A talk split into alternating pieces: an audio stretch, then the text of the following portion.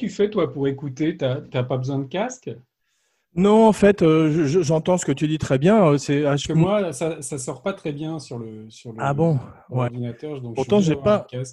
J'ai pas un ordinateur fantastique, mais euh, je t'entends euh, crystal clear. Bon, bah, très bien. Très bien. Ah. Non, mais tu as vu ce que j'ai comme. euh, Tu connais pas ce livre? Non? Waouh. C'est sur l'exorciste? Entièrement sur l'exorciste. Enfin, sur les, les trois, les, les trois ou quatre, je sais plus s'il y a le quatrième. Non, il y a, il y a- en tout cas, il y a les trois. C'est une Bible, si j'ose dire. Il y a le même sur le Shining aussi. euh, c'est- ça s'appelle Studies in the Horror Film. Et celui sur Shining est très très bien aussi. Il y a à la fois des entretiens, des, des- des essais. Enfin, c'est vraiment très complet. Extraordinaire. On peut le trouver sur, euh, je pense, sur Amazon, hein, puisque ça vient de- du Canada, je crois. Bah, C'est écoute, je vais le hein. chercher. hein. Je vais le chercher parce que c'est un ouvrage euh, fantastique, apparemment. ouais. Ah bah c'est vraiment très bien. Ouais. euh, je te dis, il y a des, il y avait des trucs que je connaissais pas. Moi. Tu es prêt? J'y suis euh, fin prêt. Bien. Une petite intro, comme d'habitude. J'oublie toujours que c'est 9h15 chez toi. Oui. En plus, je viens, de monter, matin. je, C'est viens de tôt. monter un, je viens de monter un escalier, donc je suis complètement à bout de souffle. c'est une bonne façon de commencer, de commencer un podcast.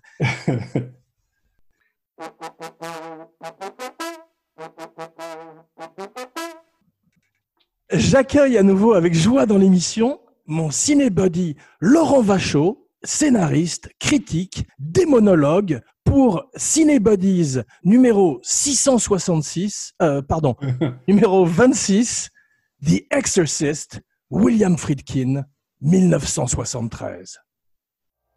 Somewhere between science and superstition, there is another world. The world of darkness. Nobody believed it, and nothing could stop it. The one hope, the only hope, The Exorcist. Bonjour Laurent, comment vas-tu? Bonjour, t'as pas dit démonologue extraordinaire? Non, je, sais. Je devrais parce que c'est notre troisième, euh, troisième descente aux enfers après euh, ça.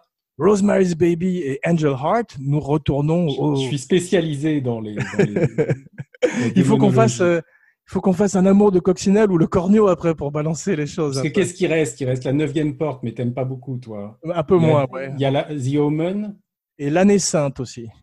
l'année sainte. non, mais à propos, aujourd'hui, moi, je vais être euh, le père Carras et toi, le père Mérine, car tu es une fois de plus un très grand spécialiste de la question. Pas le père Fouras, je précise- je précise, parce que Père Fouettard. avec l'exorciste, avec le père Fouras et passe-partout, ça fait moins peur. Mais donc, euh, aujourd'hui, comme d'habitude, Genèse, Genesis, on devrait dire, avec la Bible, et play-by-play d'un film extraordinaire de William Friedkin que tu as interviewé plusieurs fois, si je ne m'abuse. Oula, Euh, oui, oui, non, mais je l'ai lu, je, je crois que je l'ai déjà dit plusieurs fois hein, quand on parlait de, de French Connection, ou je sais plus, euh, il y avait, euh, c'est quelqu'un que j'ai très très bien connu hein, pendant une vingtaine d'années, hein, donc Ouais. euh, que je voyais même régulièrement. D'ailleurs, moi et quelques autres journalistes français avec qui il avait tissé des liens, hein, puisqu'il aimait beaucoup la France et il venait très régulièrement, en tout cas pendant pendant les, les- les- disons, moi je l'ai vu, je l'ai vu très régulièrement jusqu'en 2010, 2012 à peu près. Et, euh, et maintenant, il, vient un peu moins souvent, hein, puisqu'il est plus, il est plus âgé. William Friedkin, c'est quelqu'un qui a 85 ans maintenant. Tu vois, quoi. Ouais, bien sûr. Mais euh, tu n'as jamais eu envie d'écrire un livre sur lui comme tu as fait sur Brian De Palma? Si, si, on avait, on avait, euh, j'avais, j'avais, j'avais bien sûr eu envie de faire ça, mais il se trouve qu'il écrivait son autobiographie hein, et il, il souhaitait pas tellement d'avoir un autre livre, ça se comprend, qui soit, qui soit un petit peu concurrent au même Ouais. moment. hein. donc il aurait Ouais. fallu le faire soit très avant, mais curieusement, euh, moi je me souviens très bien avoir, avoir enquêté, avoir fait des démarches vers 80, 1995, hein, tu vois, à l'époque où il il était un petit peu quand même oublié. hein. C'était quand il avait sorti Jade, tu vois. Ouais. Euh, et euh, il n'y avait aucun éditeur euh, français de cinéma qui était intéressé par un livre sur William de, de- de- de- d'entretien avec William Friedkin. Ouais, à l'époque, ouais. Bah, aujourd'hui, euh, enfin, il a eu une espèce de renaissance un petit peu après. Il a eu une renaissance, euh, je pense aussi poussée par des critiques de, de ma génération, hein, qui, pour qui c'est quelqu'un qui avait compté, alors qu'il comptait moins pour la génération tu vois, de Michel Simon ou de. de, de, est-ce que, euh, est que le fait d'avoir épousé Sherry Lansing l'a ramené tout d'un coup dans un sérail hollywoodien, peut-être aussi ou pas? Je, je, pense que oui. Je pense qu'elle a d'ailleurs été un peu accusée de népotisme euh, à une époque. Hein, Précisons, raconte, dis-nous qui est Sherry Lansing. Sherry Lansing, c'est sa, je crois, troisième femme, quatre, ça, troisième femme, enfin, la troisième femme avec qui il s'est marié. Hein, euh, et après Jeanne Moreau, euh, non, la quatrième même, puisqu'il a eu une, présentatrice télé qui s'appelait Kelly Lynch aussi, et la, comédienne Leslie Ann Down. Oui, que je connais, oui, bien sûr. Et, euh, et, donc, Sherry Lansing, il l'a rencontrée en 1991. Elle était euh, patronne de. non, elle était productrice. et elle est devenue chairman de Paramount l'année suivante. Et lui, elle lui a fait faire quand même un ou deux, deux films à Paramount et ça a été assez critiqué alors que c'est quand même quelqu'un qui a eu l'Oscar de la meilleure mise en scène. Euh, il était tout à fait légitime, mais il était un petit peu oublié. Il faisait plus de films de studio. Il n'avait pas fait un film qui avait rapporté d'argent quand même depuis très très très longtemps. Et il vivait un petit peu sur la réputation de ces deux films, French Connection et L'Exorciste, qu'il avait fait dans les années 70.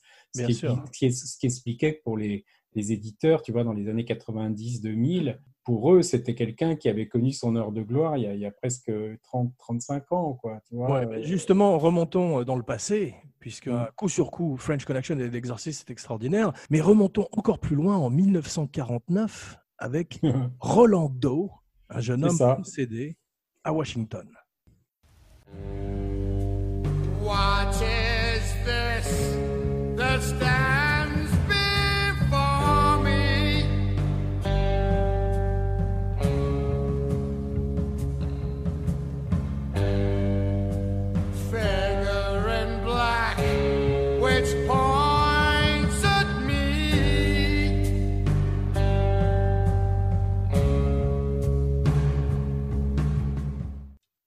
Alors, c'est un jeune homme, en fait, euh, c'est William Peter, parce qu'il faut quand même rendre à César, hein, L'Exorciste, au départ, c'est un roman hein, qui a été écrit par William Peter Blatty, euh, qui est en fait un type qui était scénariste et qui était plutôt spécialiste dans les comédies, curieusement. Tu vois, hein. Il travaillait pour Black Edwards, notamment. On se rend la gueule dans L'Exorciste, d'ailleurs. Il avait écrit un, un film qui s'appelait A Shot in the Dark de, avec Peter Sellers. Les débuts de La Panthère Rose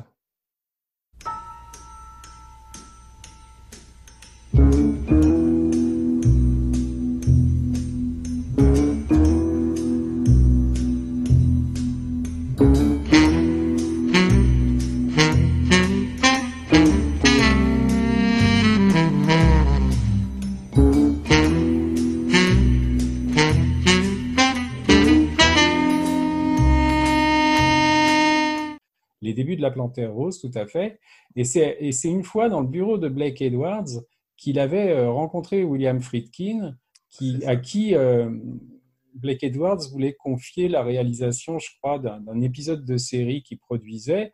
Et non, apparemment, apparemment excuse-moi de t'interrompre, il voulait porter au cinéma Peter, Oui, Peter Gunn, c'est ça.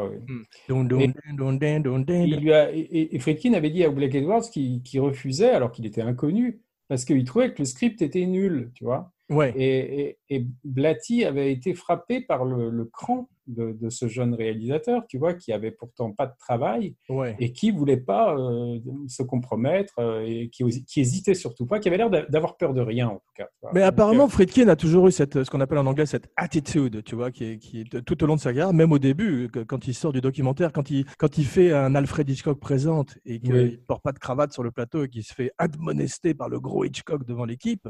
Oui. déjà ce côté quand même euh, rebelle et qui n'en fait qu'à sa tête. Oui, oui, il a, il a toujours eu un côté un petit peu rentre-dedans, euh, un petit peu vu, un petit peu même rude, hein, euh, qui lui a valu après des, des rancunes hein, tenaces. On va, voir ça, on va en parler en détail. Parce donc en fait, toujours est-il que l'exorciste, donc le roman, s'était inspiré donc d'un fait divers hein, qui avait eu lieu, comme tu disais, en 1949, je crois, dans le Maryland. Euh, un, jeune garçon qui avait été possédé et exorcisé par deux prêtres. Le Maryland, c'est euh, là où il y a aussi Blair Witch Project. Voilà. Mm. Et il avait, euh, il y avait eu des articles dans la presse. hein, et, et- et donc, William Peter Blatty, qui faisait des recherches pour écrire un livre, parce qu'il il voulait écrire un livre comme ça qui, pour lui, était un, un grand. euh, Ce qui m'a intéressé, c'est qu'au départ, il voulait faire un peu ce qu'avait fait Truman Capote avec In Cold Blood, c'est-à-dire une œuvre beaucoup plus basée sur la réalité. Et quand il a vu qu'il n'avait pas accès à Rolando Oui. et que tous les prêtres et l'Église en général se fermaient, Alors, il y a eu un téléfilm, je crois, avec Timothy Dalton qui jouait un prêtre. euh, qui raconte l'histoire du jeune homme, euh, Ah. mais bien plus tard. hein. ouais, bien sûr.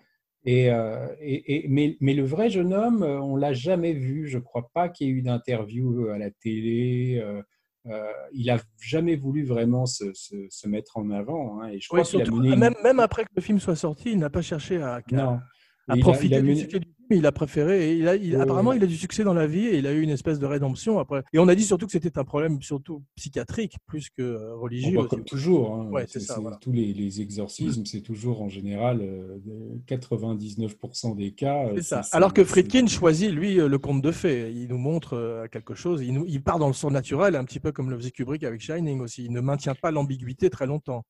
Bah, C'est-à-dire que Friedkin, en fait, il vient du documentaire. hein, au départ, il a fait Ouais. des, des films de documentaire pour la télé. Donc, son approche était quand même assez réaliste. hein, quand Ouais. tu vois French Connection, quand Ouais. tu vois Sorcerer. Ouais. Et pour lui, Il a, fait, film il, a fant- fait, il a fait pas mal de films d'ailleurs avant d'exploser. C'est une époque de- où les metteurs en scène euh, avaient la possibilité de développer leur art, entre guillemets, comme Scorsese ou comme De Palma, avant Mhm. d'avoir un film qui les mette en avant.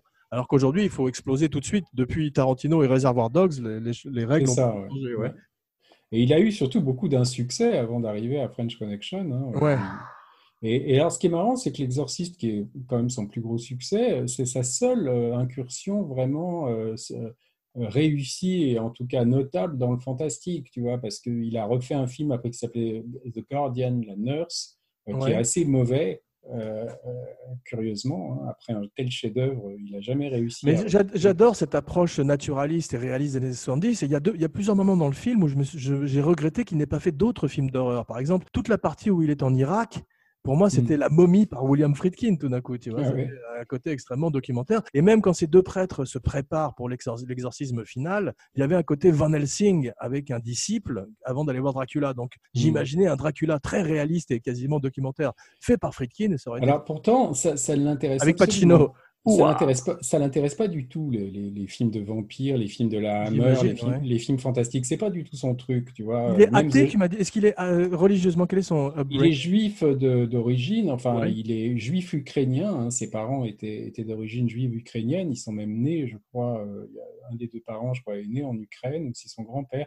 Et en fait, il, vient de Chicago, où il y avait une grande communauté juive. Et sa, sa femme, Sherry Lansing, est aussi euh, issue exactement de Chicago, tu vois, et de la, la même origine. Elle, elle vient d'Allemagne, je crois.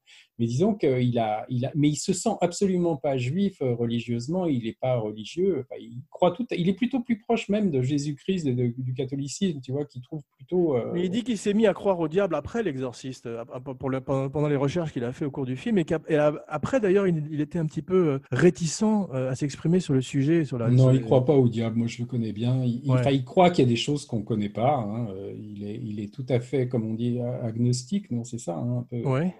Il est open, mais il a pas, il, a par contre des, des, des convictions assez étranges par rapport au nazisme, si tu veux. Il, a, pour parler de possession, il, il, voit l'époque de l'Allemagne nazie comme un phénomène de possession d'un pays tout entier, tu vois. quoi. C'est-à-dire, et, Wow. et il trouvait même que Hitler, tu vois, avait, euh, en tout cas dans ses discours, euh, le, le- le comportement de quelqu'un de complètement possédé, avec la voix qui changeait, tu vois. Enfin, c'est- Wow. assez marrant de, de voir. Il y a énormément de.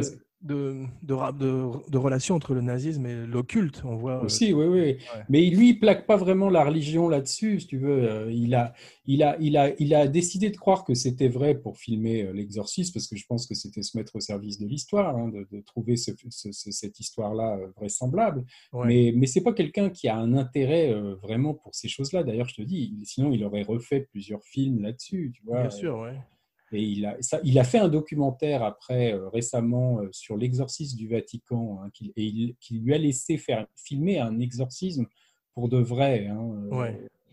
euh, moi, j'ai j'ai pas trouvé que c'était très concluant, curieusement. J'ai pas trouvé que la vraie, le vrai exorcisme soit spectaculaire. Tu vois, alors. Et c'était le cas, c'était ouais. d'ailleurs pas très réussi parce qu'il avait il avait fait des, il avait truqué le son pour le rendre plus caverneux. Enfin, on sentait que c'était tellement pas spectaculaire ce qui se passait à l'image qu'il ramait un peu pour essayer de pump up le truc, tu vois. Il avait plus Mercedes McCambridge. Voilà. On parler longuement. Elle aurait mérité une émission à elle toute seule, Mercedes McCambridge, avec tout ce que j'ai lu. Mercedes McCambridge, que pour les, les gens, hein, c'est donc celle qui doublait la voix de la possédée, enfin qui faisait la voix du démon dans, dans, le, dans le, la version originale, qui doublait Linda Blair quand elle est possédée. Il y a un truc qui m'a fasciné, c'est que tu as deux très grands alcooliques sur le plateau qui sont Jason Miller et elle.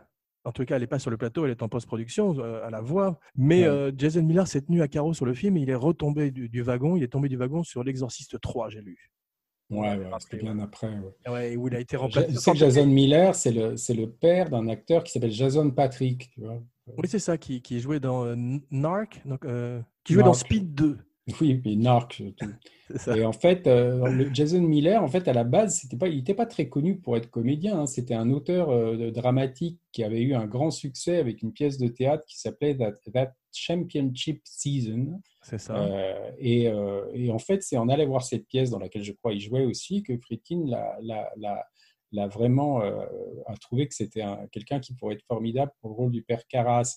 Parce qu'au départ, bien sûr, hein, ils avaient plutôt envisagé des stars euh, un peu partout dans les rôles. Hein. Parlons un peu de ça, justement. Ils ont même engagé Stacy Kitsch. Oui, ils avaient engagé Stacy Kitsch. Ils avaient approché Audrey Hepburn pour jouer la mère. Euh, Audrey Hepburn, elle était d'accord, mais il fallait venir faire le film à Rome où elle habitait parce qu'elle ne voulait pas retourner aux États-Unis. Exactement. Anne Bancroft était d'accord aussi, mais elle était enceinte. Oui, puis elle avait fait Miracle en, Miracle en Alabama, qui était quand même aussi un peu un truc, tu vois, avec une fille qui n'était pas possédée, mais quand même un petit peu euh, avec des problèmes. C'était l'histoire sur euh, Helen Keller, c'est pas ça? C'est ça, la, sourde muette, mais avec des scènes où elle, était, elle se débattait, elle était, elle était extrêmement agressive aussi. Donc ça aurait peut-être été... Parce qu'Arthur Penn, il avait, il, a, il avait été approché pour faire l'exorciste. Hein. Il faut voir aussi qu'il y a eu plein de metteurs en scène. Mark Rydell, lui, était très près de le faire aussi. Mark Rydell était prêt de le faire. Il y avait Robert Aldrich qui avait fait des démarches pour le faire. Wow et, euh, qui, a fait, qui, a dit beaucoup de mal du, film de Friedkin, après, je pense sûrement par jalousie. Euh, il y, avait Stanley Kubrick, tu vois, qui ils avaient proposé. Mais qui voulait le produire. Qui voulait le produire. Il y avait John Borman qui finalement a fait le deuxième. C'était pas forcément un bon choix, tu vois, mais il, avait, il aurait peut-être pas fait le même film non plus euh, s'il avait fait le premier, parce qu'il sortait du succès de Délivrance à l'époque. Warner. Il a fait Zardoz, c'est ça après? Après, alors Azardo, c'était avant, je crois, c'était 71. Ah, c'est ça. Mais, mais euh, disons que bon, Friedkin, c'était pas le premier sur la liste, et c'est quand il a eu euh, le gros succès de de, French Connection et, les Oscars, que là, ils l'ont considéré sérieusement. Euh, mais mais c'était pas un, top of the list. En parlant d'autres choix, j'ai entendu parler de Marlon Brando pour le père Mérine. Il y avait Marlon Brando pour le père Mérine. Il, il m'avait raconté qu'il y avait Jack Nicholson qui voulait à tout prix faire le père euh, Carras. Euh, et que, en fait, euh, Friedkin, il, il, avait quand même, il faut lui laisser ça, c'est que lui, il n'était absolument pas pour qu'il y ait des stars dans le film. Mais c'est ce qu'il avait fait un peu déjà avec The French Connection, où il était prêt même à engager les vrais flics ou des vrais journalistes. Ouais, sauf que dans French Connection, ils l'ont fait parce qu'il n'y avait personne qui acceptait. Hein. Ils n'avaient pas l'argent pour. Ils voulaient Paul Newman au départ dans French Connection. Et, ils voulaient... et Paul Newman était présenté pour le père Carras, un très beau prêtre. Oui, oui, non, mais ils auraient. Ils auraient, ils auraient dû prendre Redford et Newman. Je pense que ça aurait foutu le film en l'air s'il y avait eu des visages trop reconnaissables. Bien sûr, mais c'est ce qu'il voulait avec Jason Miller, qui a cet étrange visage. C'est un mélange de Armand Assante, Al Pacino, avec une touche de Stallone. As vu? Oui, oui, il a ce côté un peu, alors qu'il est grec, hein, le personnage dans le film, d'origine grecque, mais il a un côté italo-américain un peu, alors que c'est un juif, hein, je crois quand même d'origine, euh, j'imagine Jason Miller. Jason Miller, ouais, non, effectivement, mais il a, il a une présence assez forte derrière l'écran, mais il n'a rien fait après d'ailleurs, à part euh, l'Exorciste 3. Il a joué dans un film de Robert Mulligan euh, qui s'appelle The Nickel Ride, euh, Silence et des ombres, que j'ai pas vu. Euh, qui est très difficile à voir parce qu'il n'existe pas en DVD. Euh, moi, j'avais trouvé une copie, euh, enfin un fichier, c'est une STI, à partir d'une VHS, c'était pas regardable. Pas Mais disons pour, pour revenir à, William Peter Blatty, c'est quelqu'un en fait qui, comme je disais, qui était habitué à la comédie, mais qui, qui croyait, enfin, qui était très intéressé par tous ces trucs un peu occultes. Hein, et il avait une relation extrêmement fusionnelle avec sa mère, hein, qui était une personne analphabète euh, d'origine, je sais, parce qu'il a, il a, il a des origines, je crois, un peu orientales. Euh, je sais que la maman grecque du film, qui est morte d'ailleurs peu de temps après le tournage, comme euh, Jack McGowan, il y a eu deux, on va parler aussi de la malédiction de l'exorcisme, ressemblait apparemment à la mère de Blatty et la mère de. Oui, c'est possible. Non, Non, non, surtout à la mère de Blatty, oui. D'accord. Euh, parce que la mère de Friedkin était américaine, hein. elle, était, elle était nurse en fait dans la vie, mais elle était, elle était, euh, ils, étaient extrêmement pauvres, hein, la famille de Friedkin, et, celle de Blatty encore plus, puisqu'ils sont arrivés sur un bateau, ils ne savaient pas parler anglais et tout. C'est vraiment l'histoire des immigrés euh, Ouais. qui ont élevé leur fils. Ou comme Charles que- Bushinsky, qui était aussi ukrainien, je crois. Euh. Charles Bronson, oui, Ouais. oui, je pense, oui. Et il- en fait, il se trouve que euh, la mère de, de de Bill Blatty est, est morte, et, et en fait, il était connu pour faire des, du Ouija, tu sais, pour rentrer en communication Ouais. avec elle. Quoi. On en voit il un d'ailleurs dans le film, hein, Ouija. Voilà, il avait un petit peu cette réputation d'être branché spiritisme et tout ça.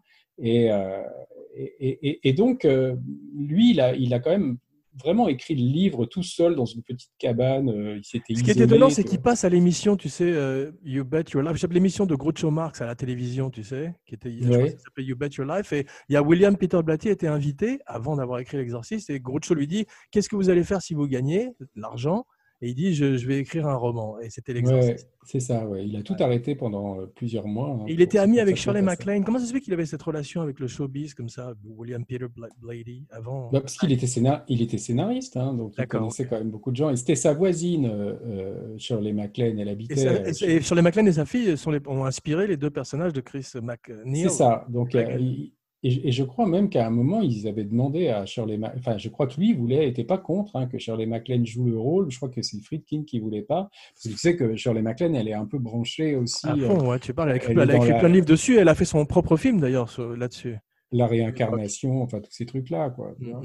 Et, euh, et donc, en fait, euh, quand ils ont fait le casting, c'était Jane Fonda, après, qui était, qui était en lice. hein, et Jane Ouais. Fonda n'a pas voulu le faire parce qu'elle trouvait que c'était nul. Si je puis, la, je peux la citer dans le texte, j'ai l'exact quote. Elle dit It's a piece of capitalist rip-off bullshit. Ouais, ça, c'est Friedkin qui l'a dit. Non. Il faut se méfier, lui. hein. Il y a des fois, il dit des trucs, c'est pas toujours euh, très, très. euh, c'est souvent apocryphe. hein. Ouais.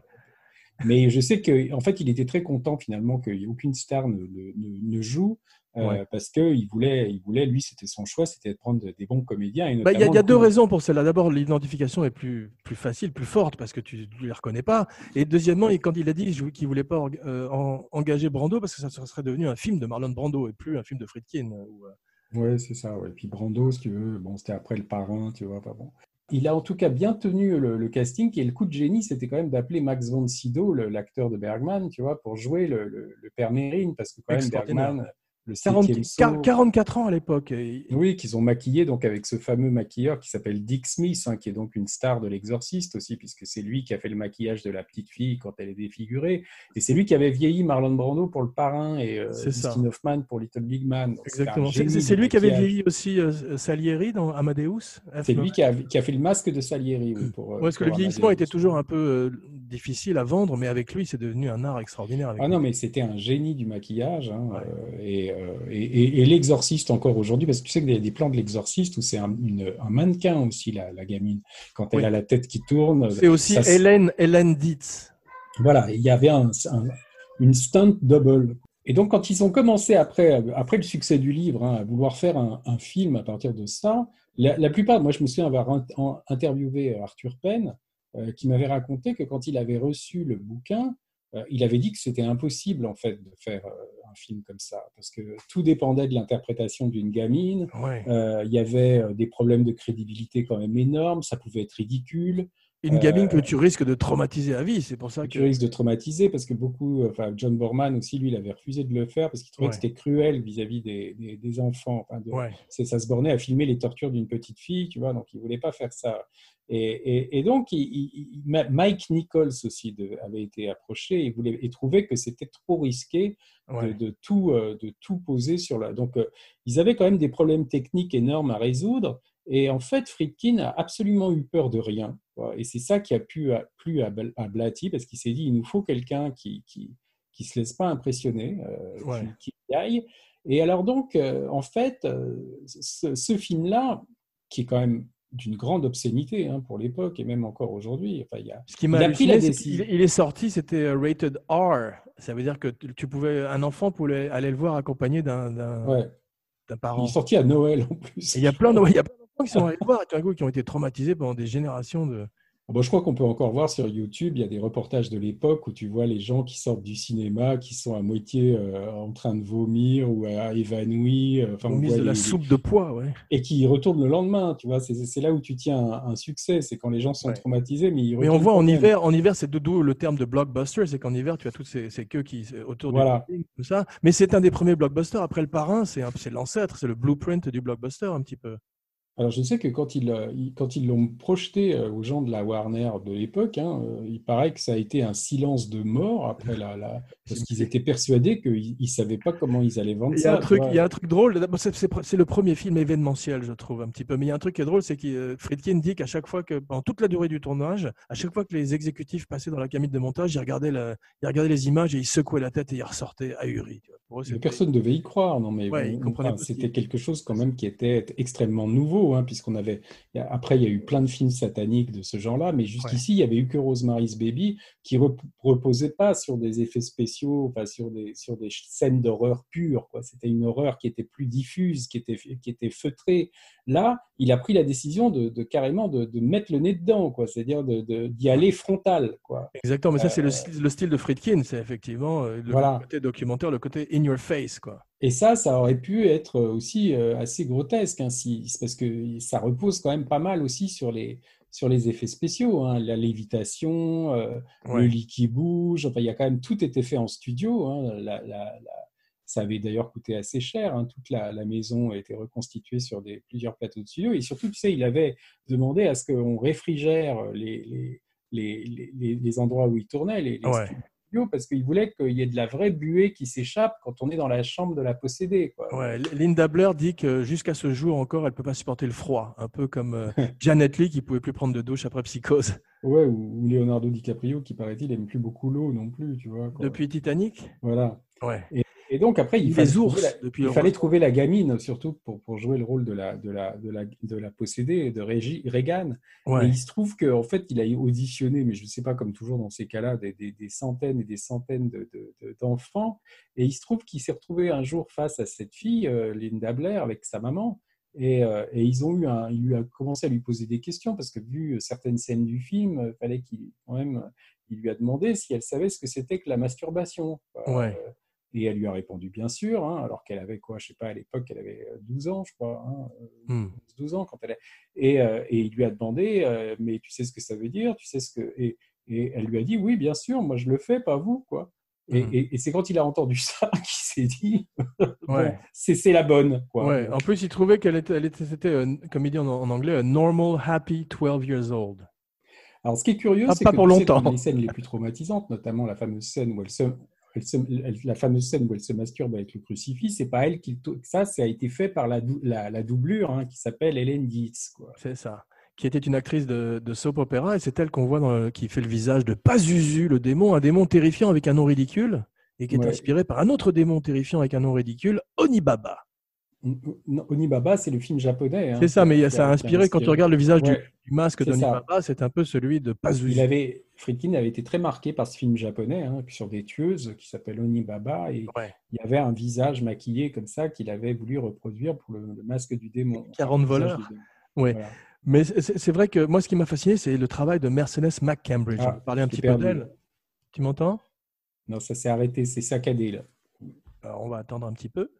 Voilà, c'est le démon qui essaye de... on avait les Illuminati sur Ice White Shut. on va exorciser ce podcast. Il faut faire venir un prêtre immédiatement. Non, je disais Mercedes McCambridge qui, elle, est retombée du wagon pour le film parce qu'elle avait arrêté de boire. C'est une grande actrice de radio euh, selon Orson Welles. C'est une des... Mm. Orson Welles, le premier podcaster avec euh, La guerre des mondes. C'est ça. Et euh, elle était extraordinaire parce qu'elle a, elle a repris, elle, a recommencé à fumer, elle a mangé des œufs, elle a bu du whisky et elle s'est fait attacher. En fait, elle a dit si la petite souffre, je dois souffrir aussi. Et en fait, mm. a fait une performance extraordinaire de voix. Et il y a eu tout un problème d'ailleurs par la suite parce que Friedkin dit qu'elle voulait pas être créditée au générique pour pas mm. enlever à la performance de. Et après, elle a demandé. Et après, elle a changé de, complètement d'avis. Et on dit qu'en fait, c'est ça qui a fait que Linda Blair a, perdu pour l'Oscar face à, à, Tatum O'Neill. Et aussi le fait que Alan Dietz aussi soit. Euh, voilà, parce que en gros, elle, n'avait pas tout joué. Quoi. Il y avait quand même la voix off, il y avait la, voix doublée plus Hélène Dietz et le maquillage. Qui faisait que sa performance finalement, quand même, comme elle est quand même sous un maquillage, bon, je pense quand même que moi, elle l'aurait mérité. Moi, j'aime bien ce que fait Tatum O'Neill dans, dans, Qui a 10 ans quand elle gagne l'Oscar pour Paper Moon. Paper Moon, mais je pense qu'aujourd'hui, tout le monde se souvient de l'exorciste tellement que c'est une performance tellement iconique que je trouve que et le film et Friedkin et moi je trouve que Friedkin le méritait même encore plus là que pour French Connection. Tu vois. Ouais. Tu as vu le visage de Pazuzu qui est fait par Ellen Dietz? Au départ, ça devait être le c'était un des tests pour le démon en fait. Oui, ils ont fait énormément. D'ailleurs, si les gens ont le DVD ou le Blu-ray, il y a énormément de, de bonus où on voit tous les essais euh, maquillage pour le, visage de la possédée. Mais c'est hein. extraordinaire l'influence de ce film, aussi bien, ça m'a frappé en le revoyant pour, pour l'émission, sur le Japanese horror, sur les films d'horreur japonais. Mm. c'est énorme le côté, ce mélange de quotidien extrêmement réaliste avec tout d'un coup des, effets surnaturels et, des grandes poussées de violence comme ça. Ça, c'est très euh, Japanese horror. Et euh, c'est la modernité aussi, parce que jusqu'à aujourd'hui, même les films comme The Conjuring, tout ces, toute cette série de films ont les mêmes effets mécaniques ou pratiques. Quand tu vois ce démon rouge dans The Conjuring, c'est la même chose que Pazuzu. Ce sont des... Oui, et puis ça n'a jamais été mieux. Enfin, on n'a jamais fait mieux. Voilà, et puis les effets euh, CGI euh, pour l'horreur, comme tu te rappelles de Mama, tu as vu Mama où tu as vu une créature qui flottait, ça sort du film un petit peu. Moi, j'ai jamais vu, enfin j'en ai vu un paquet, hein, j'ai jamais revu. Disons, moi, ça reste quand même le film, je crois. Alors peut-être que parce que bon, j'ai été élevé dans la religion catholique, mais j'ai été enfant de cœur, mais ça n'a jamais été très important dans tu ma vie. Tu as été possédé d'ailleurs quand tu étais enfant. J'ai été possédé. mais non, mais ça m'a, moi, ça me fait peur, mais je pense pas que c'est, parce que je discute avec des gens des fois qui sont pas euh, catholiques et qui me disent ah mais l'exorcisme ça te fait peur parce que tu es catholique. Par exemple, des musulmans n'ont pas du tout peur de, de, l'exorcisme. Je sais pas si c'est lié à ça. Je crois quand même non. Je crois que ça dépasse ça. Je crois que c'est vraiment la, la le calvaire de cette gamine, le, fait qu'on ne sache pas bien. Moi, je veux te dire, ce qui m'a terrorisé dans ce film, c'est tout le, tout le côté milieu hospitalier, toute la médecine euh, américaine en particulier, qui est extrêmement bien rendue. C'est un, vraiment un, c'est un, brûlot contre la médecine, ce film. Bah, c'est surtout, euh, ouais, euh, le, un pamphlet qu'il que il a tourné euh, souvent euh, dans des vrais euh, endroits avec des vrais médecins. Hein. Il y a des gens qui. la scène la plus horrible, c'est cette espèce de ponction qu'on lui fait. voilà, c'est ce qui s'appelle l'artériogramme. Et c'est là que les gens s'évanouissaient en fait dans les salles. C'est sur en plus, En plus, tu vas nous raconter qu'il y a un vrai serial killer dans la scène. Oui, c'est ça. en fait, il a, tourné dans un vrai euh, cabinet de, radiologie enfin, de, New York. Hein. Euh, et, donc, le, type qui fait l'artériogramme avec la moustache, là, c'est un vrai euh, médecin. Et il avait un assistant hein, qu'on voit aussi à l'image longuement, qui est celui qui dit à la gamine de s'allonger, enfin, d'ailleurs avec une voix très douce. Alors on voit qu'il a une boucle d'oreille, on voit qu'il a un bracelet de force en cuir, tu vois. Enfin, il, ah, il, a, un look, une moustache aussi. Ah, c'est l'ancêtre de Cruising il m'avait raconté, Friedkin, qu'à l'époque, c'était pas très fréquent ce genre de look. Hein, Et donc, le type était euh, donc un homosexuel, hein, mais ça, ils n'en savaient rien quand il tournait l'exorciste, parce qu'il paraît que le type était extrêmement sympathique, hein, il jouait avec la C'est pas incompatible d'ailleurs. Et il se trouve, le, le hasard, c'est là où, où on se dit quand même qu'il y avait quelque chose dans ce film de surnaturel, parce que je veux bien croire à des coïncidences, mais là, il y a quand même une coïncidence. Oui, mais il y a, toujours, on parle toujours pour Poltergeist, pour tous ces films d'horreur, il y a à chaque fois des malédictions, mais en fait, ce qui se passe. Non, non, mais là, là, là la, la, coïncidence, c'est pas ce qui s'est passé sur l'exorciste. Ah oui, tu parles de Paul Bateson, pardon. Voilà, hmm. c'est que Friedkin, après des années après l'exorciste, décide de faire un film inspiré d'un roman, inspiré d'un fait réel sur des meurtres d'homosexuels à New York, là, qui s'appelle Cruising. Et donc, euh, avec, euh, il s'est renseigné, un type avait été arrêté par la police, c'était euh, donc à Rikers Island, la fameuse prison flottante qu'on voit dans Carlitos Way, où Dominique Strauss-Kahn a été, a été à un moment incarcéré. et, donc, il avait fait des démarches pour aller voir le, le type qui était en tôle, hein, qui s'appelait Paul Bateson. Et donc, l'avocat lui dit, il est d'accord pour vous voir au parloir, mais il vous connaît bien, donc il est très content de vous voir et tout. Alors, Friedkin dit, comment ça, il me connaît bien, il connaît mes films, enfin, il me connaît de... Non, non, il vous connaît, vous, très bien, vous êtes connu il y a des années, il m'a raconté que, ça, il avait un très bon souvenir de vous.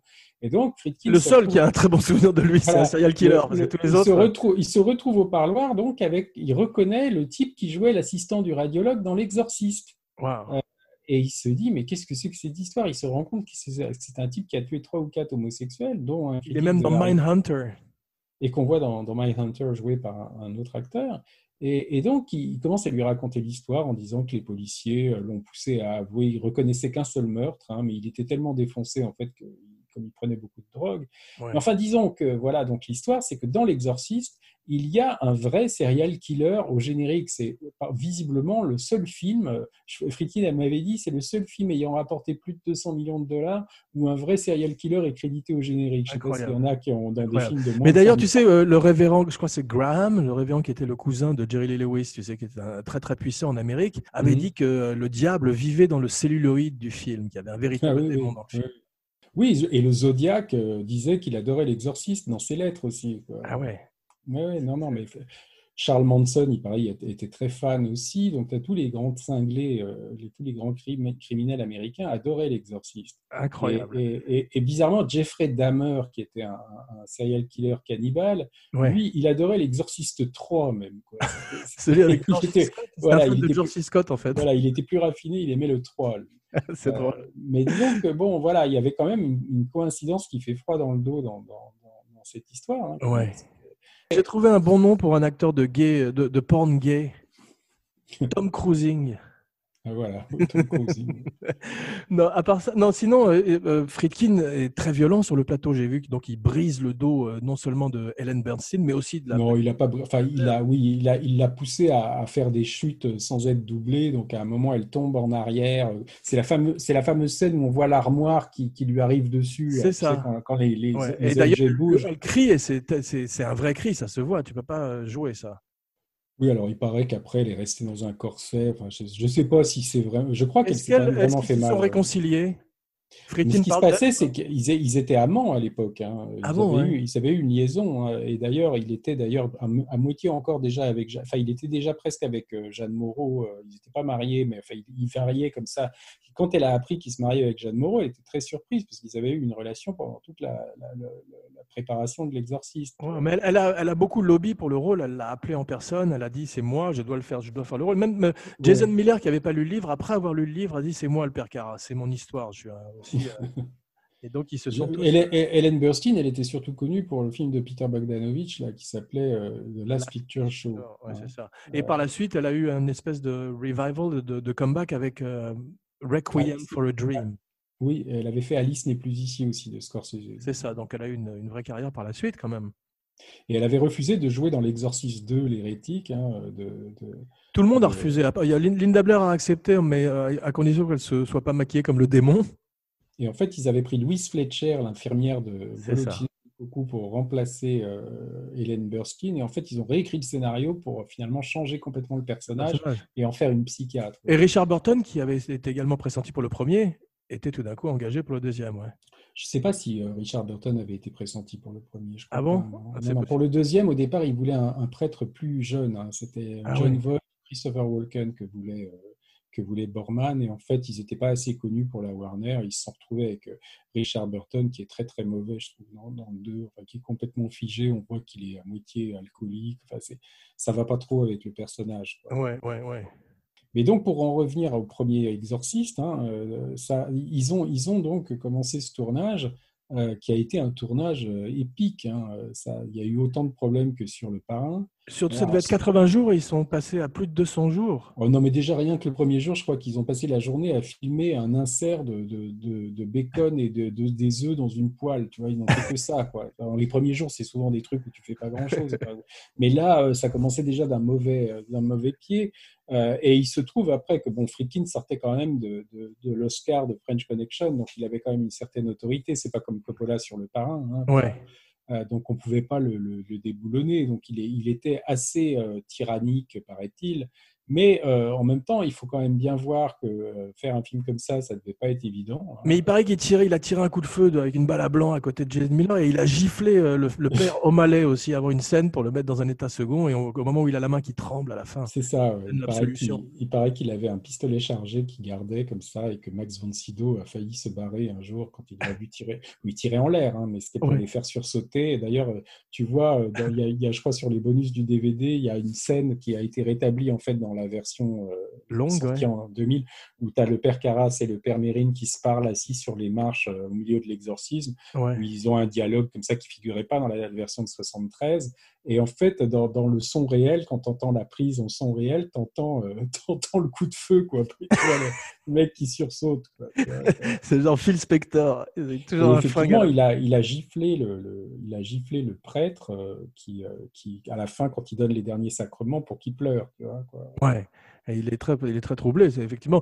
Mais il en parle d'ailleurs. Et le père un peu, euh, si tu vu, le tu père vois- O'Malley, il en parle maintenant. Il dit Ouais. c'est un film, un film d'horreur pornographique que j'ai fait dans le temps. Il dit, Ouais, ouais. Non, mais c'est pas loin de pornographique, hein, parce que c'est des effets spéciaux, mais quand même, euh, on n'avait jamais vu ça. C'est d'une c'est d'une obscénité, mais, mais, Ouais. mais terrible. En particulier en termes de dialogue, il paraît que la scène où elle, lui- où, où elle agresse le père Mérine au moment où il entre dans la chambre avec une flopée de- d'insultes, Ouais. euh, il a été tellement surpris, euh, Von Sydow, qu'il a, pas- qu'il a oublié son texte. Your mother sucks cocks in hell. Ouais, c'est ça. Ouais. Ouais. Ou, euh, c'est ça, mais ça ça m'a rappelé aussi Michael Caine sur le plateau du Dark Knight, où euh, Ouais. Heath Ledger est sorti en costume du- de, de Joker de l'ascenseur, quand il dit We made it Et là, tout d'un Mhm. coup, euh, Michael Caine a oublié son texte parce qu'il n'avait jamais vu Heath Ledger en Joker avant. Ouais.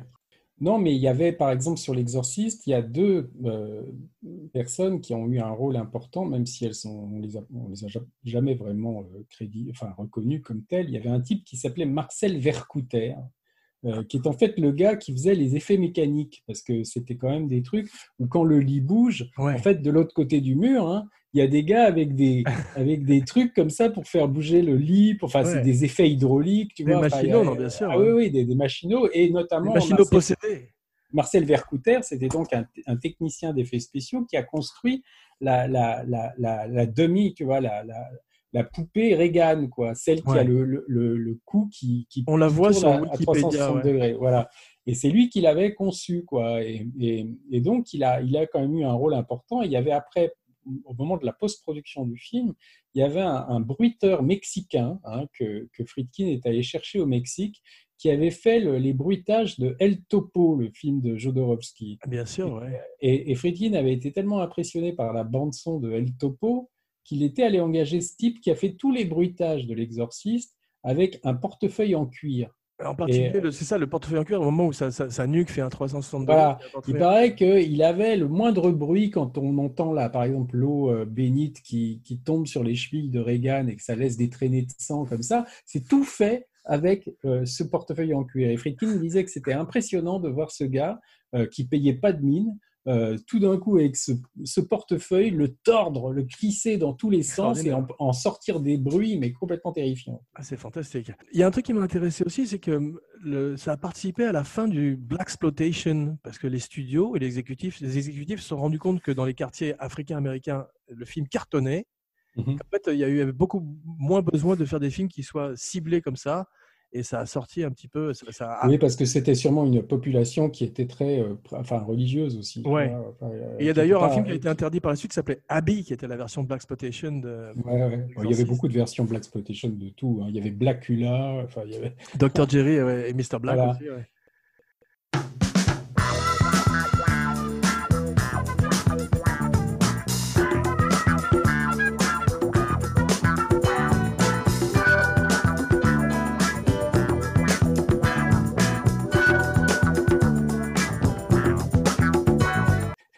Et alors, en fait, y a, quand même, quand tu regardes bien le travail de réalisation de Friedkin, en dehors du, tour de force technique de, rendre l'histoire crédible, c'est qu'il y a quand même un truc qui est assez impressionnant, c'est que chaque fois qu'il montre, c'est-à-dire pour lui, le personnage principal de l'exorciste, euh, quand on dit l'exorciste, on se dit c'est qui? Parce qu'il y en a deux, en fait. Tu vois, il y a le père Carras et il y a le père... euh, et il y a le père Mérine, c'est un peu comme le parrain, tu vois, c'est aussi bien Michael Corleone que, enfin, que Vito Ouais. Corleone. que- Mais là, lui, euh, il s'était beaucoup quand même intéressé au personnage de, Da- de- du père Carras. quoi. Pour lui, c'était lui. Le, le- le- le- tout le monde pense que c'est le père Mérine, l'exorciste. Mais il, est- il est très peu à l'écran. Il arrive euh, Ah bah voilà. 1h30 dans le film. Et en fait, si tu regardes bien, c'est le personnage du père Carras. hein, c'est celui qui doute, c'est celui qui sent qu'il a plus la foi. Bien sûr. Euh, Il est censé jouer un boxeur, il n'est pas crédible du tout. Il n'a pas du tout un corps de boxeur. Il y a une petite photo de lui à un moment chez lui, euh, torse nu en boxeur. moi, je trouve qu'il est. Ah, moi, je trouve que quand tu le vois taper, c'est pas, des- c'est pas un ça, bras ou des dos de boxeur. ou Moi, j'aime beaucoup mais- toutes les scènes avec sa mère. Si tu veux, Ouais. je trouve qu'on y croit. hein. Et Euh, son oncle, c'est le, c'est le vieux qui, qui était amoureux d'une brebis dans tout ce que vous avez, tout, tout ce que vous avez ah, toujours ouais. voir sur le sexe de Woody Allen, c'est ça? Enfin, je disais ça, c'est parce que Friedkin, quand il le filme, il le montre souvent euh, monter des escaliers. Alors tu le vois rentrer dans le cadre, en fait tu le vois monter comme ça. C'est-à-dire qu'il voulait montrer une élévation du père Carras pendant tout le film, si tu veux. Et il y a une figure de style comme ça où chaque fois que le père Carras rentre dans l'image, c'est en fait il sort du bas de l'écran et on le voit apparaître comme s'il montait parce qu'il monte des marches, tu vois. Euh, et il y a cette figure comme ça de, de, l'ascension de Carras, c'est-à-dire comme si c'était un saint qui montait au ciel. Tu vois, et on peut regarder dans le film, il le fait beaucoup. Et on le voit, c'est quelque chose de très inconscient, hein, qu'on ne remarque pas forcément, mais qui pour lui était euh, quelque chose qui devait euh, traduire ça. Ouais, c'est étonnant, j'avais oublié qu'il n'y avait pas de, de credits, de générique de début. C'est un truc qui est assez moderne, ça, qu'on voit beaucoup aujourd'hui. Il n'y a plus de générique, mais à l'époque, c'était assez moderne, c'était assez nouveau. Je crois que le parrain, c'est pareil. Hein. Ah ouais, tu commences aussi. Il y a juste marqué le nom de l'auteur. Effectivement, ça commence quand même par euh, William, le nom de William Friedkin, William Friedkin Film, et ensuite tu as William Peters Bladys. Le parrain, c'était pareil aussi. Hein. C'était Mario, Puzo, The Godfather, avec juste la, la, main qui tenait les, enfin, le logo. Hein, c'est le même commencement que les Aventuriers de l'Arche perdue. Je m'attendais à voir Indy arriver avec un fouet. C'était le moment de l'excavation de l'Arche. Bon, il a sûrement été influencé. Euh, ouais. Euh, non, ce qui se passe, c'est qu'au départ, tu sais qu'il y a donc ce début dans, dans Irak hein, qui, qui, en fait, euh, présente le père Mérine, qui va donc revenir à la fin pour faire l'exorcisme, euh, et qui est donc qui pose la rivalité avec le démon. Hein, euh, ouais. Parce que c'est là qu'il rencontre le démon pour la première fois sous la forme d'une statue. Werner Herzog au début. Mérine. Et c'est quand même couillu, et il faut voir la force de Friedkin après French Connection pour faire un film avec un vieil homme, une enfant et Jason Miller. Ouais. Il faut dire aussi que le Père Mérine, en fait, est inspiré par un, vrai euh, ecclésiastique philosophe qui s'appelle Pierre Tellard de Chardin. Bravo. Euh, et, donc, euh, ils ont reproduit un peu un Max von Sydow lui ressemble un peu. Max von Sydow était jeune à l'époque. Hein. ils l'ont vieilli vraiment de. Ouais, moi, j'ai toujours que, à, l'époque, je pensais que c'était un vieux monsieur. Je savais pas. Non, il, a, il, avait une trentaine d'années, je crois. Ou non, il avait 44 ans, exactement. Ah 40, 44 ans. Et, donc, en fait, le studio voulait pas tourner le, le, prologue parce qu'il fallait aller en Irak, c'était coûteux, tu vois. C'était il n'y avait pas Saddam Hussein à l'époque, ni euh, c'était encore un pays où tu pouvais tourner euh, un film américain. Mais disons que ça représentait quand même un coût. Et je pense que Friedkin, en fait, était, était, était, était marqué, je pense, par euh, l'Odyssée de l'espace, tu vois. De, bah, le, film a donné ses lettres de noblesse à l'horreur, comme l'Odyssée de l'espace. Mais l'Odyssée de l'espace, en gros, tu vas avoir un film de science-fiction et, et, tu te retrouves dans la préhistoire euh, en voyant des singes en Afrique. Et là, tout d'un coup, tu vois un film d'horreur et tu te retrouves à, avoir des mecs qui font des fouilles, tu vois, euh, très loin des États-Unis. Donc, c'était l'idée comme ça de, de, revenir aux sources de quelque chose, tu vois. Là, c'est les sources du mal et montrer que c'est loin des États-Unis. Ouais mais Van Sydow, qui joue un vieux monsieur dans le film, euh, est mort euh, assez récemment. Il les, a tous enterrés finalement. Ah oui, il, est mort, il, a joué Jésus, il a joué Ming, il a joué Blofeld, il a joué Joubert, l'assassin des Trois Jours du Condor. Il a eu une très belle carrière, non seulement dans les années 70 et avec Bergman, mais ensuite dans les années 80, 90, il est dans un, Star Wars, il est dans Game of Thrones, il est dans Minority Report. Il a vraiment eu une carrière exceptionnelle. Les Trois Jours du Condor. Ouais, fantastique. Oui, c'est devenu presque un, Même le scaphandre et le papillon euh, de, Schnabel, tu vois, euh, il, a, couvert tout le spectre. Hein. Ouais. Euh, Max von Sydow. Mais, ce, euh, film, ce film, euh, c'est comme Rosemary's Baby, c'est ce qu'on appelle le slow burn, avant qu'il ne se passe quoi mm. que ce soit. Il y a 40 minutes. Aujourd'hui, il y aurait déjà eu un mort dans les 5 premières minutes. Ou les... Oui, alors c'est ça, c'est ça, c'est ça qu'on peut dire, c'est qu'aujourd'hui, si tu veux, ce genre de rythme ne passerait plus. Alors que moi, je trouve que c'est au contraire ce qui, ce qui fait que on, est dans l'expectative. Comme ça, on est très nerveux parce qu'on sait qu'il va se passer des choses horribles, mais on ne sait pas quand. Donc, on est, on est tout le temps en éveil. Comme ça, on est très concentré et Ridley Scott, quand il a fait Alien, il racontait qu'il avait été très influencé par l'exorciste, qu'il fallait démarrer en douceur. Ce n'était pas quelque chose où il fallait balancer de l'horreur dès les premières minutes. C'est la même chose avant que le facehugger. Il ferait, il ferait le contraire. Ouais. Mais le film a vraiment une vraie production values, comme on dit. C'est un vrai film de studio. Un film qui a été très coûteux. Hein. Ouais, c'est ça. Il a, été, il a fait un dépassement énorme. Oui, ils ont beaucoup dépassé. Euh, et, euh, et alors, il y avait des choses il y a quand même des anecdotes qui sont drôles parce que tu sais qu'en fait, euh, ils, ont, ils, tournaient en fait le, le, film au moment où euh, il y avait toute l'histoire du Watergate avec Bob Woodward et, Carl Bernstein. Et en fait, toute l'équipe était logée en fait dans un hôtel à Washington DC, tu vois, quand ils tournaient les scènes à Washington, puisque la maison de Chris McNeil est, Au bout de 10 minutes de film, on est à Washington. Voilà, à Georgetown, un quartier près de l'université de Washington. Et, donc, ils étaient tous logés dans un hôtel, un hôtel à Washington. Et donc, le soir, quand ils rentraient, euh, ils se couchaient et ils étaient, euh, ils étaient donc dans ce, ce, fameux hôtel. Et il se trouve que dans le parking de cet hôtel, au même moment, euh, quand ils dormaient tous dans leur chambre, il y avait Bob Woodward qui rencontrait Deep Throat, l'informateur le, des hommes du président. Et ce qui est drôle, c'est que Robert Redford avait demandé à William Friedkin de faire les hommes du président. Hein. Ça a été un des premiers metteurs en scène, peut-être même le premier, je crois, à qui il a demandé euh, de faire. Et Friedkin avait refusé parce qu'il détestait euh, Bob Woodward. Il te le dit encore aujourd'hui, il te dit que c'est un type qui raconte que des conneries. Ah il n'a pas du tout d'estime pour lui en tant que journaliste, alors que Bob Woodward est considéré presque comme une sorte de demi-dieu, tu vois. J'ai vu que Ellen Burstyn, elle avait été showgirl sur le Jackie Gleason Show. Ah bon? Ouais. Et on a oublié de dire aussi qu'elle était dans The King of Marvin Gardens. Ouais, avec Nicholson. C'est ça. Donc même si euh, Friedkin ne la connaissait pas, elle avait une vraie carrière dans les années 70, avant le film aussi. Oui, mais c'était pas une star, tu vois. C'est ça. Et Linda Blair a eu du mal après. Elle s'est fait euh, arrêter, je crois, à 18 ans pour euh, des problèmes de drogue. Ah oui, oui, elle a eu après beaucoup de problèmes. Elle a vécu avec Rick James.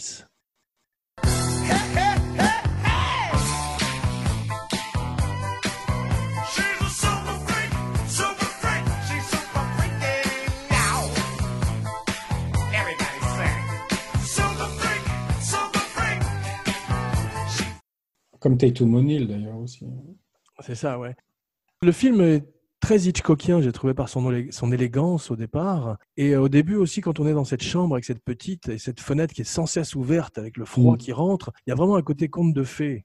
Oui, Mais alors, moi, j'avais trouvé, je me souviens hein, quand même, j'avais, je l'ai pas mal interrogé sur ce film. Hein. je crois que j'ai à peu près tout couvert avec lui. Et alors, il, se défend, lui, beaucoup de, de tous les, les, les, sens cachés. Les, tu vois, c'est l'anti-Stanley Kubrick. Hein. Il, il veut pas du tout. Parce que je pensais, moi, quand même, qu'il y avait il y a quand même un sous-texte aussi, comme tous les films d'horreur où il y a des enfants, hein, tu peux voir des trucs qui sont des allégories un peu de l'enfance abusée, tu vois. Euh, comme on en avait parlé sur The Shining. Euh, mais là, tu as quand même aussi quand même le, le, metteur en scène qui est ami de, de, Shirley, de, de, Chris McNeil, là, qui est joué par Jack McGowan, euh, qui à un moment va dans la chambre, on dit qu'il est allé dans la chambre de Reagan, tu vois, et euh, on ne sait pas trop ce qu'il foutait, pourquoi il est allé dans la chambre. C'est plus explicite dans le livre, paraît-il. Ouais. Et en fait, euh, il, est, il, a été balancé par la fenêtre euh, et on lui a, la tête a été retournée puisqu'on le retrouve en bas. mais il y a des, critiques, des, des, historiens du cinéma qui pensent que c'est une sorte d'allégorie comme ça de la, de la petite fille qui a été abusée et qui se venge, tu vois. Moi, je me suis d'abord, je trouve qu'il ressemble à Mr Bean sous acide un peu, Jack McGowan dans le film. Et il est mort quasiment, il est mort quelques mois après. C'est hein. ça, mais euh, je me suis demandé si c'était pas Karl qui l'avait jeté par la fenêtre, parce que vu la façon dont il traite ce serviteur. Oui, alors Karl, le, le, serviteur de Chris McNeil, dans le roman, il est beaucoup plus important parce que c'est un ancien nazi en fait. Ah, c'est ça, mais il ressemble à, il ressemble à Laurence Olivier dans euh, Marathon Man. Ah, donc c'est même pour qu'on puisse croire que c'est peut-être lui aussi qui a tué Jack McGovern, qui est juif, hein, le personnage dans. Ah ouais. Mais en fait, j'ai trouvé que c'était un petit peu le Sunset Boulevard de William Friedkin, parce que tu as une actrice vieillissante, tu as un majordome allemand louche, tu as une satire du cinéma. Non, mais il y a c'est une, une, famille où on voit que le père est absent. Euh, le, père de, de Reagan, euh, puisqu'elle est donc divorcée de son mari, euh, Chris McNeil. Le diable, enfin le, le Pazuzu, prenait la place du père absent, tu vois, dans la famille. Ah ouais. D'ailleurs, en fait, Friedkin te dit, il te, balaye tout ça en te disant que c'est des conneries. On voit. Oula, et Cécilia, elle est en Pazuzu mode là. Elle est possédée, elle est possédée par le démon. ouais elle va se mettre à l'éviter, tu vois. On va la voir passer derrière toi. Mais j'ai lu euh, que le, père absent, qui s'appelle Howard dans le film, tu sais, il y a un Captain Howdy qu'elle contacte par son Ouija board, qui est un petit peu mm. son, Tony. C'est ça, non, mais ça fait déjà penser. Je me demande si, euh, si Stephen King n'a pas été influencé par ça, tu vois, parce que c'est déjà une gamine qui se crée un double, tu vois. Ouais. Probablement, effectivement, mais ça m'a frappé. Il s'appelle Captain Howdy et c'est Howard le nom du père. Donc, effectivement, Pazuzu peut-être se fait passer pour le père, ou en tout cas le père absent. Euh. En tout cas, il prend la place du père absent psychanalytiquement. C'est une interprétation, je trouve, qui tient la route, tu vois, parce que tous ces films où il y a des films d'horreur avec des gosses, tu as quand même toujours un truc qui interroge sur le couple des parents, sur la famille et sur euh, Carrie, c'est un peu ça aussi, tu vois, il n'y a pas de père, elle est complètement la mère est bigote euh, et ça montre surtout une gamine qui est à l'aube de la puberté, enfin le moment où le corps de la petite fille va devenir euh, le corps d'une femme, tu vois et Carrie, c'est les règles. Et là, tu as l'impression un petit peu que la possession, c'est un petit peu la, sexualisation, euh, du, enfin, comment le, corps de la petite fille pure va devenir impur, tu vois. Ça, ça, dit un peu ça aussi au 15e ah et l'horreur, un petit peu, c'est de voir ce corps de petite fille qui va devenir autre chose, tu vois. Mais ça m'a fait penser, ça m'a fait penser en particulier euh, dans les scènes médicales au body horror de Cronenberg aussi. Ah oui, oui, bah c'est un, un, précurseur de. c'est l'ancêtre de ça, ouais. C'est la première fois qu'on voit vraiment un corps euh, qui, qui donc est virginal, euh, jolie petite fille bien américaine, bien, bien, bien joufflue et tout ça, qui est horriblement défigurée après, qui sur le corps a des stigmates, un peu comme une, comme une sainte. Hein, on voit Help Me, tu vois, elle a des, son corps est scarifié carrément. Ouais. Une fois de plus, ce sont des gens du spectacle, comme dans Rosemary's Baby, ou comme dans Angel Heart. À chaque fois, il y a un parallèle entre la démonologie et, le show business. Ça a dû plaire à Friedkin. Je crois qu'il a ça. Écoute, franchement, il a, il a jamais. Je crois que c'est plus William Peter Blatty. Hein, ça, je, je pense pas que lui, il était spécialement intéressé par l'idée de faire un film sur une actrice de cinéma. Et d'ailleurs, après, c'est surtout dans le, contact avec le détective, tu vois, que ça joue. Euh, quand le, lieutenant Kinderman, qui est joué par Lee Jacob, euh, vient euh, chez Chris McNeil parce qu'il enquête donc sur la mort de Jack McCovran. Hein, ouais pense que c'est peut-être la gamine qui l'a tué. Ça fait penser au personnage de Charles Vanel dans Les Diaboliques et aussi un petit peu à Colombo. Qui ah bah, c'est, clair, c'est, clairement, euh, c'est clairement une référence à ça, hein, puisque euh, on, disait que Colombo, en fait, euh, ça paraissait pas collé parce que la, série a été créée après L'Exorciste, mais il y avait déjà eu une pièce de théâtre et on disait que les deux créateurs de. de avaient pensé à Lee Jacob, ouais avait pensé à non avait pensé surtout au, personnage de, de, Colombo et surtout de qui avait été créé par ils avaient été influencés par Charles Vanel et dans, les, dans les, Diaboliques. Et on disait que Colombo avait aussi été très très influencé par, par Charles Vanel. Parce que ils ont il a le même côté ah, j'aimerais avoir un autographe pour ma femme tu vois. C'est ça. Kinderman il est un peu comme ça tu vois. Ouais, ouais absolument. pensé avec le vieux avec l'imperméable cradingue. Et, et dans la, il y a quand même l'amitié avec le prêtre tu vois, euh, du lieutenant, puisqu'ils parlent cinéma tous les deux. Aussi, tous les deux, ouais. Euh, et il y a un côté où à la fin, parce qu'il y a eu deux versions de l'exorciste, hein, il y a le fameux euh, The Version You've Never Seen qui est sorti en 2000, où pour des raisons commerciales, il a, il a réintégré donc, des scènes qu'il avait coupées dans, au moment de, la sortie 73. Moi, je mm. préfère la version originale, même s'il y a un ou deux plans intéressants, la Spider Walk et tout ça. Mais disons que ça se termine en fait où tu vois euh, le, lieutenant Kinderman qui retrouve en fait le, père, euh, qui, reste en vie, enfin c'est lui qui donne les derniers sacrements à, à Carras euh, en bas de l'escalier à la fin, et qui revient sur les lieux quand la famille s'en va. Et on voit en fait que la, perpétuation de l'amitié entre le Kinderman et un autre prêtre, comme s'il y avait l'esprit de Carras qui, qui continuait à vivre à travers un autre prêtre. Et en fait, quand il s'éloigne, on, pense à Casablanca un peu, tu vois. Absolument. Euh, the beginning of a beautiful friendship. c'est exactement ça, ouais. Il y a une chose qui, c'est la première fois que je le vois dans un film d'horreur aussi, et on le verrait, ça deviendrait un gros cliché aussi, c'est les, des enfants qui dessinent des, dessins extrêmement flippants, tu as vu? Ah oui, oui, oui. Bah, ça, il y a The Ring, euh, enfin, il y a eu plein de, de, de C'est ça, ça inspirait, même, hein jusqu'à de Babadook, tu vois, des, films très récents. Babadook, William Friedkin, il adore Babadook, tu vois. Ouais, c'est un, des films les plus terrifiants qu'il ait vu. Moi, ça m'a pas fait peur, mais je trouve le film très bien. Oui, parce qu'en plus, il y a des effets mécaniques sur le plateau qui rappellent un peu ceux de l'exorcisme aussi. Ah mm. euh, mais, mais, pourquoi ce film, finalement, a, autant euh, impacté, enfin, pourquoi ça a créé un tel phénomène Parce que c'est mm. un film qui a été un, événement euh, presque sociologique. Je me rappelle, j'étais enfant, mais les gens en parlaient effectivement comme d'un truc euh, énorme. Ouais. En France, moi, j'étais trop jeune, je me souviens pas. C'était, j'avais quoi à l'époque C'était 73, 74. Je me souviens pas moi à l'époque. Euh, non, mais après peut-être des ressorties en fait. Je sais que c'est un film. Oui, oui. Après, comme moi, moi, je l'ai vu très tard. Hein. Je sais pas quand tu l'as vu, toi, mais vendredi dernier. Non, mais la première fois, Ouais. euh, c'était un film, fallait, fallait voir que c'était un film interdit au moins de 18 ans en France. C'est ça, voilà. Donc, ça a une aura, effectivement, des Voilà, donc moi, moi, je pouvais pas y aller, euh, même si des fois j'arrivais à truander, mais je sais que, en plus, il passait plus le film, tu le voyais pas souvent au, ci- au cinéma, hein, il n'y avait pas de vidéo à l'époque. Et- en fait, moi, j'ai vu l'Exorciste 2, euh, l'hérétique, avant de voir l'Exorciste 1. Ah ouais. Et alors, ce qui est marrant, c'est que c'est quelque chose que les spectateurs d'aujourd'hui, on a, on a l'air de vieux combattants en disant ça, mais c'est quelque chose que les vieux. Les, Tu les peux enlever le spectateurs de- bâton.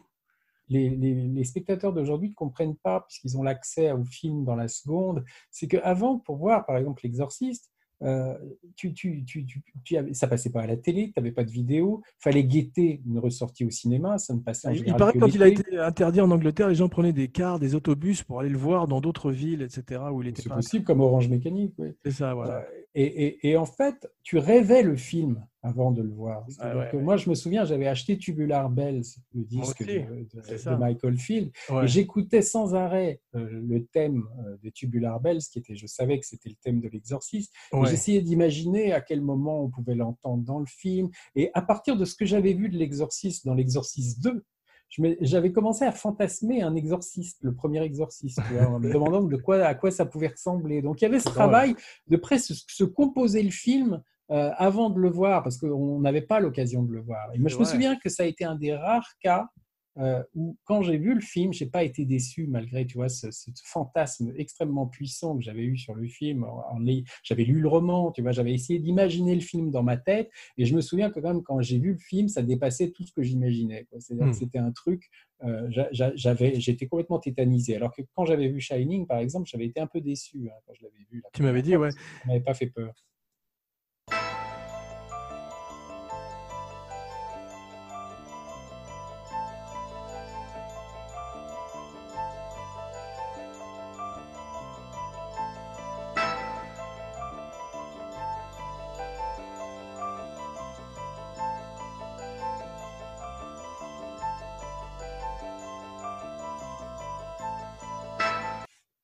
On peut parler un peu de la musique, justement, puisqu'on parle de Tubular Bells. Il refuse la musique de Lalo Schifrin. Alors Lalo Schifrin, oui, a fait une, une musique originale. D'abord, il est allé voir Bernard Herrmann, hein, Ouais. euh, parce que En le Angleterre. film- Le film, préféré de Friedkin, c'est Citizen Kane. Ouais. Donc, euh, il était allé voir Bernard Herrmann et il lui aurait dit euh, Je voudrais que vous fassiez une meilleure musique que ce que vous aviez fait pour Citizen Kane. Et l'autre lui aurait répondu Pour ça, il aurait fallu que vous fassiez un meilleur film que Citizen Kane. Enfin, toujours est-il qu'ils se sont. Friedkin ne te raconte pas cette histoire-là, il te raconte que Bernard Herrmann était très chiant, qu'il voulait à tout prix composer toute la musique du film sur un orgue dans une église bien spéciale en Angleterre. Donc, en Ouais. fait, il te dit en fait qu'il ne l'a pas pris parce qu'il il était un petit peu euh, emmerdant. C'est peut-être pas la, la vraie version, hein, je ne sais pas. Mais toujours est-il qu'après, il est allé voir effectivement Lalo Schifrin, qui a fait un score euh, qui est un célèbre euh, comment rejected score, on dit, tu vois, puisque la musique existe, elle a été publiée il y a, il y a quelques, je sais pas, il doit y avoir une dizaine de minutes ou une quinzaine de minutes de, de score original qu'on peut trouver hein, aujourd'hui, je crois même euh, sur iTunes. Euh, et donc, il aurait détesté absolument euh, cette musique. Moi, je l'ai écoutée, je l'avais trouvée assez belle. Euh, avec euh, un air de comptine un petit peu comme ça en tout cas euh, qu'il a et je pense qu'il a été influencé il l'a réutilisé en partie Pas Rosemary's. Baby, non? Non, dans Lalo Schifrin, il l'a réutilisé en partie dans Amityville Horror. Ouais, non, je pensais qu'il avait été euh, influencé par la Lullaby de. euh, C'est probable, oui, oui, il a probablement été influencé par la lullaby. Mais alors donc après Friedkin, comme euh, c'est quand même un, type qui aime énormément la musique classique hein, et qu'il a probablement été influencé par Stanley Kubrick aussi, parce que 2001 l'Odyssée de l'espace, encore une fois, avait fait une grande impression sur lui. Et je pense qu'avec l'Exorciste, même si c'est pas tout à fait comparable, il y avait cette volonté de faire passer un genre de série B à la série A. C'est-à-dire donc c'était utiliser la musique classique pour lui, c'était aussi quelque chose. Donc il a utilisé le premier, hein, bien avant Ouais. Kubrick, le fameux compositeur polonais Christophe Penderecki, Ouais. qu'on entend dans l'Exorciste. Il a utilisé des compositions d'un Allemand qui s'appelle Hans Werner Henze. Il a utilisé euh, Jacques Nietzsche aussi, qui est le type qui a fait la musique de Volotinani Coucou, tu vois, qui a fait des stridences comme ça. Hmm. Et ce qui est drôle, c'est qu'à l'époque, euh, William Friedkin était copain avec Alain Resnais, tu vois, le, le- Bien sûr. le ouais. cinéaste français. Euh, et, euh, et en fait, euh, c'est, il avait entendu Penderecki déjà dans un film d'Alain Resnais, tu vois, qui Ah s'appelait Je crois, je t'aime, je t'aime. C'est drôle. Euh, et Hans Werner Henze, René l'a mis après dans un film qui s'appelle L'amour à mort. Tu vois, quoi, il l'a utilisé. Ah. Et ce qui est drôle, c'est que René a fait un film qui s'appelle Providence, où le premier rôle est tenu par Helen Burstyn. Tu vois, donc en fait, ils, étaient très copains. Ça paraît curieux de voir. Friedkin. et- Parce que par exemple, la, la- tu sais que la femme d'Alain René à l'époque était la fille d'André Malraux, qui s'appelait Florence Malraux. Et Florence Malraux a été le, le témoin de son mariage avec Jeanne Moreau à Friedkin. tu vois. Ah, je savais pas du tout, des gens qui se fréquentaient beaucoup. C'est faux. Mais c'est rare à l'époque même euh, un film où tu as où le lead est une femme de 41 ans. Ça fait penser à Woman Under the Influence aussi. C'est assez rare dans le cinéma hollywoodien. Dans le cinéma euh, des années 70, ça- ça, on, on en trouvait encore. hein. Par Ouais, mais exemple, aujourd'hui, vois, les films de euh, Paul Mazurski avec Jill Kleber. Mais enfin, C'est vrai que 73, il y avait Jane Fonda qui avait quel âge? Jane, Fonda, elle n'avait pas 40 ans. dans- dans- dans- à C'est l'époque de Clout. Oui, elle avait une trentaine d'années. C'est ça, ouais. euh, Hmm. donc, euh, oui, oui, Mais le film est un film social, j'ai trouvé l'exorciste, parce que tu as ce prêtre, tu as une juxtaposition entre ce, prêtre pauvre chez lui qui doute et cette société riche qui est hantée par le diable aussi. Quand, euh, quand il y a cette espèce de partie chez Reagan et Chris McNeil, ça m'a Ouais. fait presque penser à All the Best People, tu sais. Ouais, ouais. Bah oui, c'est un petit peu les, les élites. Mais ce qu'il faut voir quand même, c'est que tu as, quand même cette. ça se passe quand même dans une Amérique qui a été très marquée par les meurtres Manson, tu vois. C'est-à-dire que l'Amérique post, enfin début 70, c'est quand même une Amérique où on mélange beaucoup la religion et le sang et le sperme, tu vois. Donc, Ouais, ouais. euh, en fait, l'exorciste reflète ça aussi.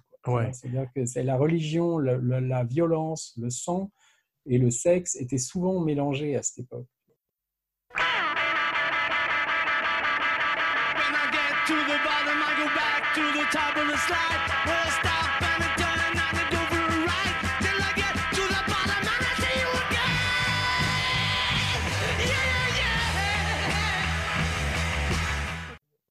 Ouais. Et notamment, euh, Rosemary's Baby avait un petit peu enclenché ça. Et après, il y a eu The Omen qui a, qui, a, qui, a, qui a repris un petit peu la recette aussi, tu vois. Ouais. Mais, euh, mais disons que euh, c'est des sujets qui, en France, n'étaient pas euh, très courants, tu vois. C'est-à-dire la religion n'avait pas le poids que ça peut avoir dans les États du Midwest, tu vois. pas la France avait une tradition catholique, mais, mais la religion aux États-Unis, euh, ça, enfin, toi, tu, vois, encore aujourd'hui, ça doit être terrible, tu vois. Ça, Ouais. C'est bien plus important, tu vois. Et tu vois Bien bien, sûr. comment Trump en joue, tu vois. Et, Ouais. et, et donc, euh, pour le pays, euh, pour l'Amérique des années 70, je pense que c'était un choc terrible quoi, de, de- de voir une histoire comme ça. Et il y a des gens, on disait, qui se foutaient sous les bagnoles après la, la projection du film. Il y a, il y a des gens qui, qui prenaient tout au premier degré. qui- Ouais, il y a un type qui s'est jeté dans l'écran aussi pour essayer d'attraper le démon Pazuzu, je crois.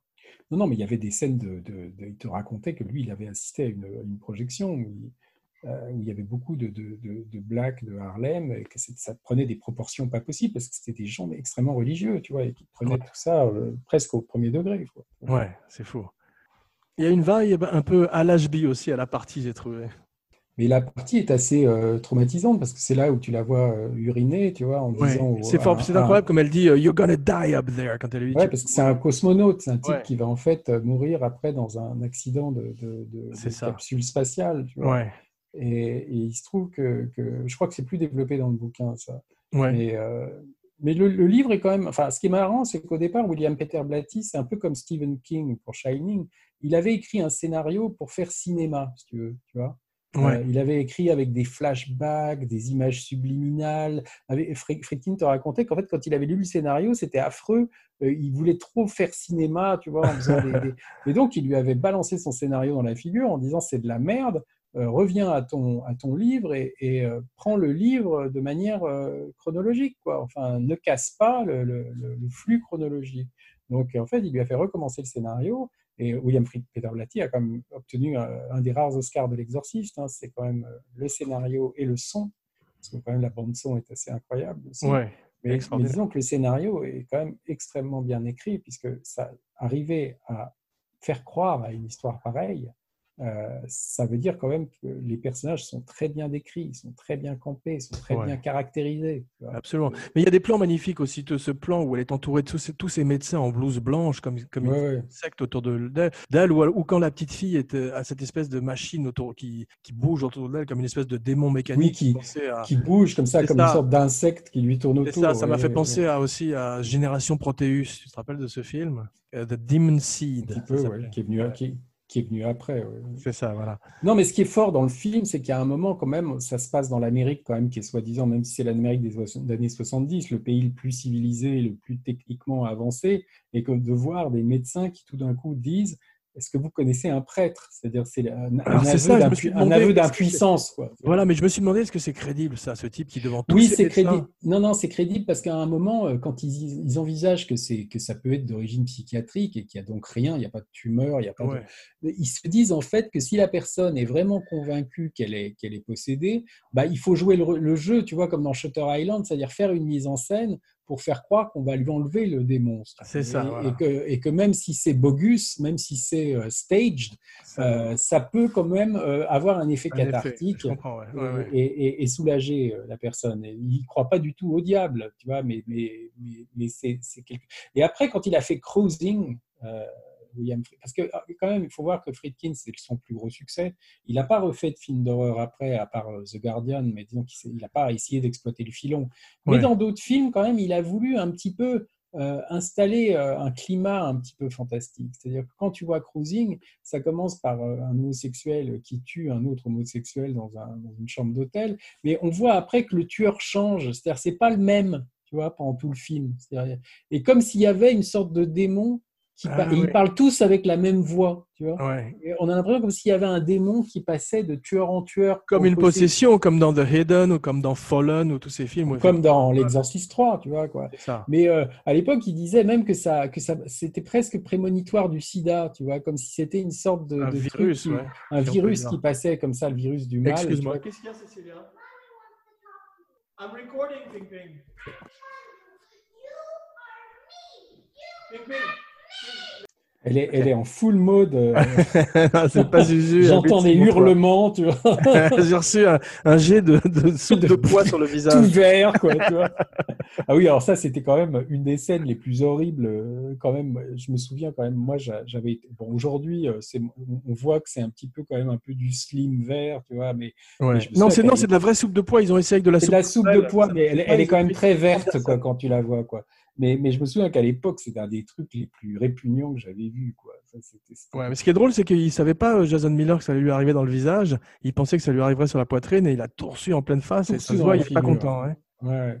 Euh, et, et donc, ça, c'est quand même après, c'est une scène qui a été reprise dans je ne sais pas combien de parodies, hein, que ce soit Ouais. les euh, Repossessed aussi, qui est une parodie avec euh, Leslie Nielsen et Linda Blair. Et, Et puis James plein- Woods après aussi, qui a fait un- Voilà, un et scary plein de movie. sketchs dans Scary Movie. Euh, Brando, joué- Brando, non, Brando, il devait, il devait faire Scary Movie. Il a même fait des répétitions. Ah, c'est ça. il voilà. était très malade et ils ont été obligés finalement après d'engager euh, James Woods. Ah, c'est ça, il a été remplacé. Je me rappelle. ouais. Mais il y a eu des sketchs. Il y a un sketch sur Saturday Night Live aussi où Richard Pryor joue le rôle du père Carras, qui est très drôle.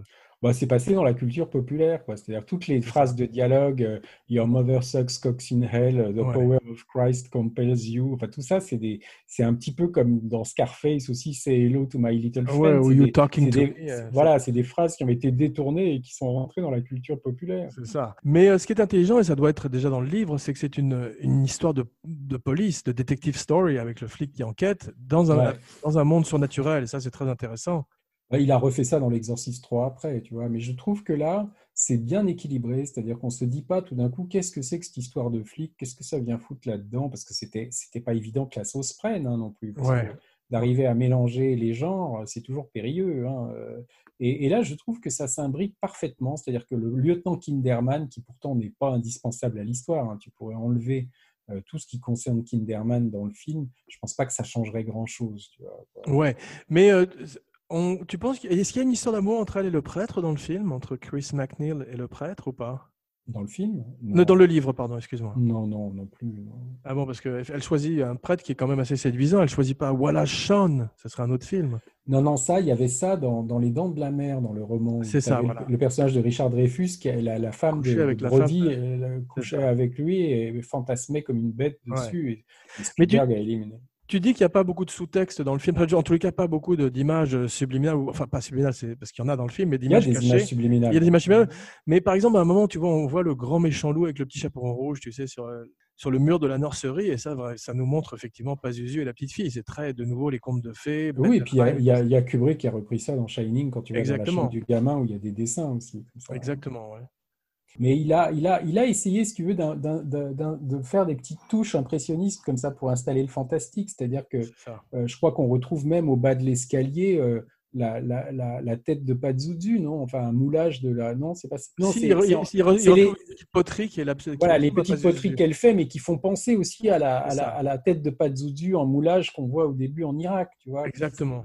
Et cette idée de jamais savoir comment le démon est arrivé dans cette maison de Georgetown, pourquoi cette petite fille, Ouais. pourquoi posséder cette petite fille? Et il y a un dialogue, alors c'est marrant parce que dans le premier, euh, la première version de L'Exorciste, en fait, ça- William Peter Blatty et Friedkin s'étaient engueulés parce que la première fois que Friedkin a présenté le film, euh, l'autre a trouvé que c'était un chef-d'œuvre, euh, a dit c'est génial. Et en fait, Friedkin a raccourci quand même le film un petit peu après parce qu'il était trop long et a enlevé une scène que, que, que Blatty considérait comme capitale et qui est en fait une scène qui a été réinstallée après pour la version 2000. C'est cette scène là dont, je, parlais, où on les voit assis sur les marches pendant l'exorcisme, où, où à un moment, euh, Carras dit à Mérine, mais pourquoi, euh, pourquoi posséder une gamine comme ça? Et, Hmm. et, et, et Mérine répond, je crois que c'est pour nous, nous pousser au désespoir, tu vois, pour, euh, pour nous faire douter de, son- de l'existence de Dieu, tu vois, pour comment Dieu pourrait laisser une, une petite fille aussi adorable se faire se transformer en monstre aussi euh, ignoble.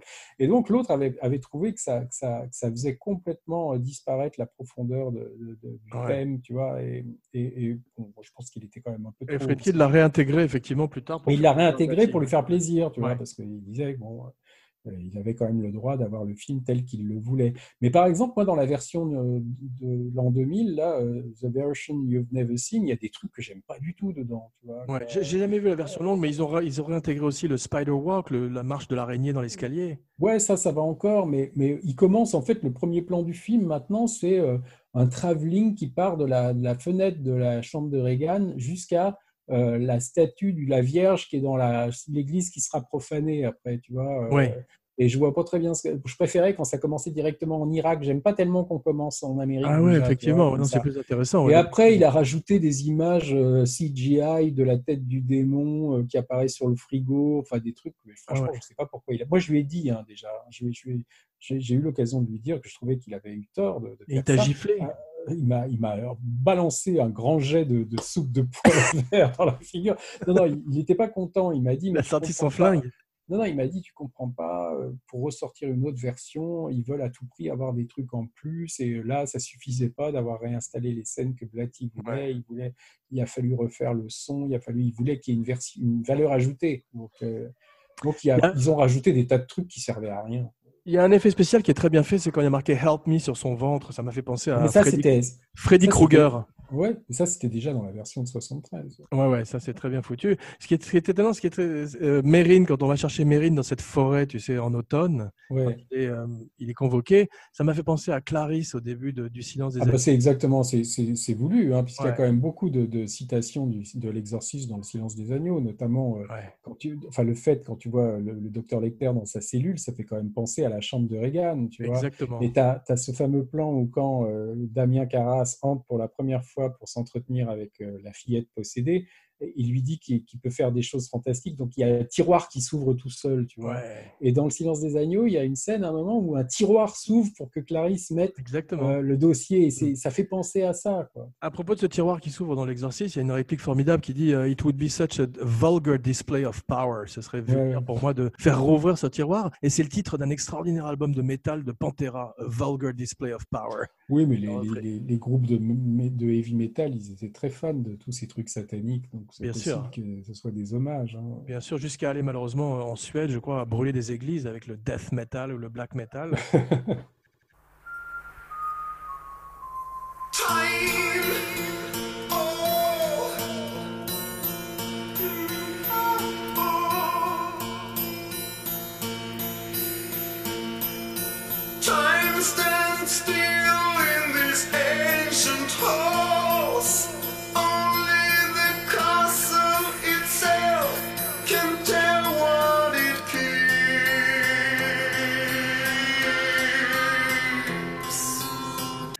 Non, mais il y a beaucoup de gens qui sont devenus dingues. Alors après, ce qu'il y a, c'est que Friedkin, il est un peu resté accroché quand même à ce succès. C'est pour ça qu'il a appelé le, le film Sorcerer, euh, enfin le, le salaire de la peur, qu'il a refait Sorcerer, ce Ouais. qu'il voulait, quand même encore Sorcerer, qui est un bon film, mais qui s'est fait laminer par Star Wars à sa sortie. Oui, puis qui aurait jamais dû s'appeler Sorcerer parce que je pense que ça induisait les gens en erreur. Et qui aurait probablement mieux marché si ça avait été Steve McQueen comme prévu à la place de Roy Scheider. Il aurait peut-être mieux marché, mais il se serait fait laminer par Star Wars quand même. De toute si façon, ouais. parce, que, parce que de toute façon, Steve McQueen, euh, euh, c'était pas, il a fait des films qui n'ont pas marché aussi. Il vois, était déjà sur la redescente un peu, ouais. il était un peu sur la descente. Moi, moi je reste vraiment pas. per- Enfin, ça, c'est Friedkin qui raconte que, que, que, que Steve McQueen l'a appelé pour lui dire qu'il trouvait que le script était génial, mais qu'il voulait qu'il donne un rôle à Ali McGraw, enfin, toute une histoire comme ça. Bon, je sais qu'ils ont écrit le, le film pour Friedkin, pour euh, McQueen, ça c'est vrai. Il n'y a aucun autre témoin qui rapporte cette conversation entre, entre Ah ouais. McQueen et et il n'y a jamais eu aucune lettre, rien vis-à-vis d'agents comme quoi McQueen était intéressé. Tu vois. Je Ouais. ne suis pas sûr que McQueen ait été si intéressé que ça par Sorcerer. Parce Hmm. qu'après Papillon, il voulait plus euh, faire de film dans la jungle. ça. Probablement, effectivement. Ouais. C'est formidable quand le, le démon crie Maren dans l'escalier. Quand, euh, quand le- Max von Sydow entre dans la maison pour la première fois, elle, elle sent sa présence. Et Max Ouais. von Sydow se met immédiatement au travail. Tu as vu, il s'arrête pas pour. Ça, c'est très bien Ah non, non, il vient pas pour, euh, pour enfiler des perles. non, mais tu as l'impression en fait que c'est deux vieux ennemis qui se retrouvent, quoi, tu vois, puisque quand même le, le- quand le, face-à-face en. Irak entre la statue et tout, tu vois, le ça annonce le match. Comme deux boxeurs qui se jaugent avant le combat. C'est ça, d'où le côté Van Helsing, Dracula aussi, que je, mentionnais un peu plus tôt. Un petit peu, oui. Mais euh, ce qui est drôle, c'est que dans la chute finale du prêtre, ils l'ont fait plusieurs fois, au moins deux fois. Je sais que la- les étudiants locaux chargeaient 5 dollars pour euh, les- que les gens assistent à la chute de loin. Ouais, parce qu'ils ont- ils avaient, re- ils avaient recouvert les marches de caoutchouc, je crois, quand même, pour pas que le- La dernière marche de caoutchouc, juste la dernière. Moi, j'avais entendu dire que c'était plusieurs, mais, mais oui. ils Appelle l'ont fait Friedkin. Ils l'ont fait plusieurs fois et le type est tombé plusieurs fois, euh, deux fois ou trois fois, je crois, et, euh, Ouais. et, et c'était pas chiqué, quoi. Il le faisait, il sautait vraiment de la fenêtre et il- Ouais. Mais il aime il bien les gens qui tombent dans les escaliers. Avait Bozufi aussi déjà dans French Connection. oui, oui, le- le- le- le- l'escalier de French Connection du métro. Ouais. ouais. Mais cet escalier de l'exorcisme m'a fait penser à l'escalier de Joker de Top Phillips, un petit peu. Oh, bah, ils ont peut-être fait des.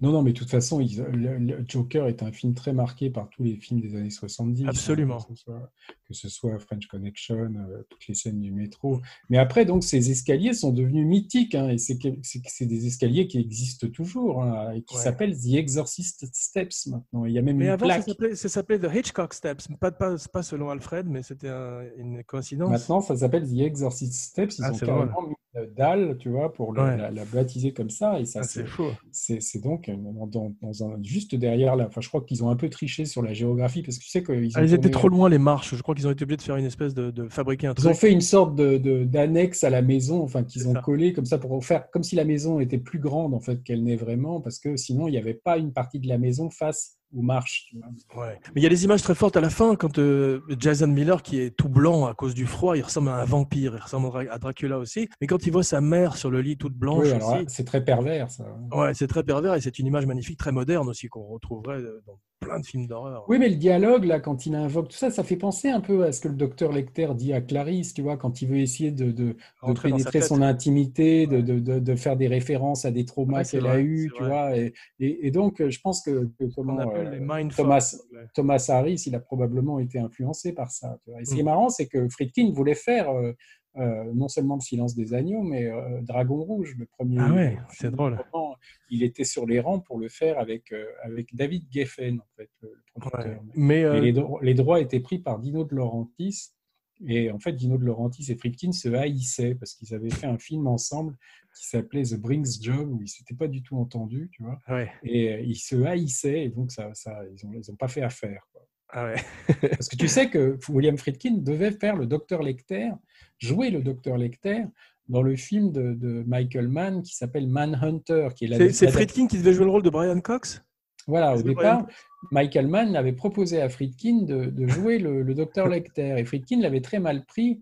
que il croyait que c'était pour le narguer parce qu'il savait que, que Michael Mann savait que Friedkin voulait faire Red Dragon, tu vois. euh, Ouais. Et il voyait pas comment il pouvait l'imaginer dans un rôle de psychopathe. Après, je me dis que C'est drôle. peut-être qu'il aurait été pas mal. hein. Mais il n'est pas acteur, Friedkin. N'a jamais, il a jamais été acteur. Il a joué, euh, tu le vois dans un film de Robert Town, euh, il joue un réalisateur de télé, mais vraiment il dit trois répliques. hein. C'est un truc sur le, le coureur qui s'appelle Steve Préfontaine. Ah oui, c'est en fait vois. Tom Cruise qui avait produit le, le film. Je vois très, très s'appelle- bien. je sais plus comment il s'appelle le film, mais enfin c'est pas terrible. hein, c'est avec euh, un acteur qui s'appelle. Qui est un bon euh, acteur dont j'oublie toujours le nom, qui était dans- Billy Crudup. Voilà. Ouais. Voilà. Ouais. Et, euh, lui, et donc, c'est lui qui jouait Dr Manhattan dans les Watchmen. Ah non, donc, non, tu c'est un autre. tu- Peu Non, non, c'est lui qui joue ça. oui, C'est lui, ouais, c'est ça. Voilà. Donc Friedkin fait un petit rôle comme ça. Ou des, de- À propos de de- super-héros, quand il se jette sur la petite à la fin et qu'il commence à la rouer de coups et qui redevient le boxeur qu'il est, avec sa soutane et elle avec son air maléfique et son, son rictus, j'ai cru que c'était Batman contre le Joker à un moment. Moi, je trouve pas qu'il y ait tellement de, de, de- Moi, je trouve que les références qu'il a sont vraiment européennes. C'est-à-dire quand tu vois Ouais, euh, la petite qui, est- qui, est- qui ricane après avoir tué Mérine, tu as l'impression presque de voir euh, un film de Dreyer, tu vois. Où, il y a, y y des choses comme ça qui viennent du cinéma expressionniste un petit peu européen ou, Oui, c'est vrai. ou expressionniste allemand, tu vois, le- la présence de Max von Sydow. Tu sens pas que c'est quelque chose de- d'américain, quoi. On sent qu'il y a quelque, il y a vraiment une influence comme tous les, les films de, de- de- du New Hollywood. hein. Ils étaient beaucoup influencés par le cinéma européen, par la nouvelle vague française. Et lui, c'est plutôt là le, le cinéma scandinave, tu vois, et le cinéma un petit peu expressionniste. J'ai lu une anecdote qui m'a beaucoup amusé, c'est qu'il paraît que Ellen Burstyn est allée voir le film en salle en province, en Amérique. Elle était euh, de passage dans une ville. Et il y a comme d'habitude une femme qui s'est évanouie, en tous les cas qui s'est sentie mal, qui est partie aux toilettes. Et Ellen Burstyn l'a suivie et a voulu l'aider, tu vois. Et, elle s'est- elle- et elle- finalement, elle s'est en allée avant que la femme reprenne connaissance, parce qu'elle s'est dit, si elle me voit devant va elle, elle peur. va hein. devenir encore plus folle. Ouais, Et tu as vu là, le démon parle français à un moment, il dit la plume de ma tante. ouais. C'est drôle aussi. Je, crois que je me demande si c'est. Parce qu'en fait, il, y a un moment, je m'étais trompé. Je crois que je t'avais dit dans un autre podcast que en fait, c'était Jeanne Moreau qui avait doublé La Possédée en français. Oui. Et en fait, c'est pas vrai. C'est-à-dire qu'il Ah, était question qu'elle le fasse, mais en fait, c'est pas elle qui l'a fait parce que donc elle vivait avec Friedkin à l'époque. hein. Mais, mais je ne sais pas ce que ça aurait donné Jeanne Moreau parce que moi, je l'ai, vu la première fois en français, hein, bien sûr, l'exorciste. Mais Ouais. après, quand je l'ai vu en anglais, je trouve que la, la voix de Mercedes Cambridge est bien plus terrifiante que la, la voix euh, la VF. hein. Bien sûr. Et le démon, Le démon arrive là. Le démon, bah, c'est arrivé là. Non, le démon, bah, à propos de Pazuzu, il a un bras en l'air et un bras en bas comme Baphomet et comme euh, Jack à Un la fin peu de. avec un, de et un Shining. sexe- il a un sexe en érection aussi, le démon. quoi. Ouais, c'est- c'est c'est- c'est frappant quand même.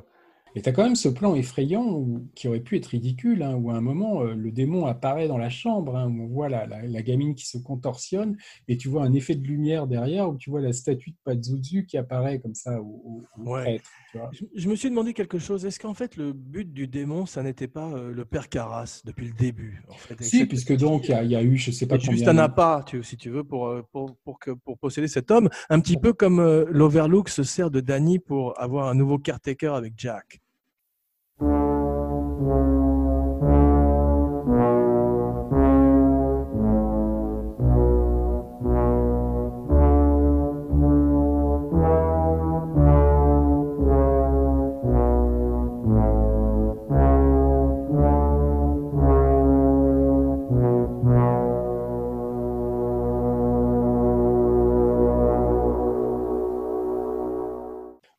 C'est ce qu'on verra dans l'Exorciste 2 après, puisque tu vois qu'en fait, euh, le père Mérine avait déjà exorcisé euh, un gamin en Afrique qui s'appelait Ouais. Kokomo. Là, euh, Joué par James son- Earl Jones plus tard.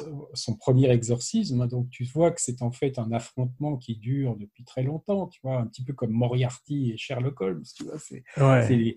un match ouais. qui et même le, le quatrième exorcisme, le quatrième exorcisme qui a été fait d'abord par Schrader et après par Rémi Harlin, Ouais. euh, raconte la jeunesse de- du, du, du père Mérine, hein, puisque c'est Stellan Skarsgård qui joue C'est ça, formidable acteur qui joue euh, le baron Harkonnen dans Dune de Denis Villeneuve, que j'ai hâte de voir. Et, euh, et donc, euh, je crois qu'ils ont fait même une série après sur l'exorciste, mais qui, qui, qui, Et- qui Et quand on offre à. William Friedkin de faire la sequel, la suite de, de l'exorcisme, il répond Hell no.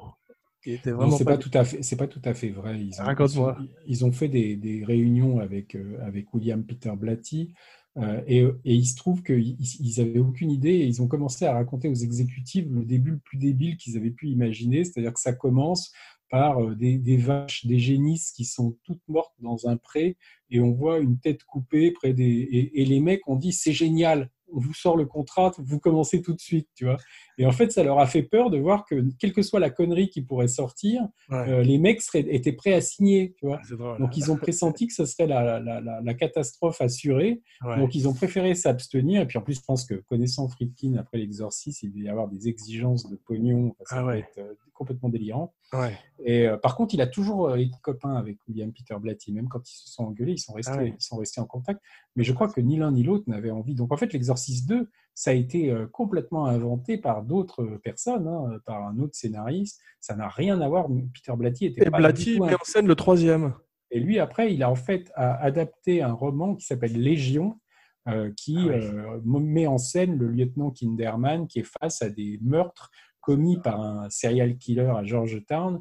Et il se trouve que ce serait un serial killer qui euh, passait par là juste au moment où le père Carras mourait sur les marches. Et donc, le, le démon, en sortant de Carras, serait rentré dans un serial un type qui passait Qui est par là. joué par qui Brad Dourif. En fait, c'est exactement la même chose que Chucky quand, euh, quand il rentre. C'est ça.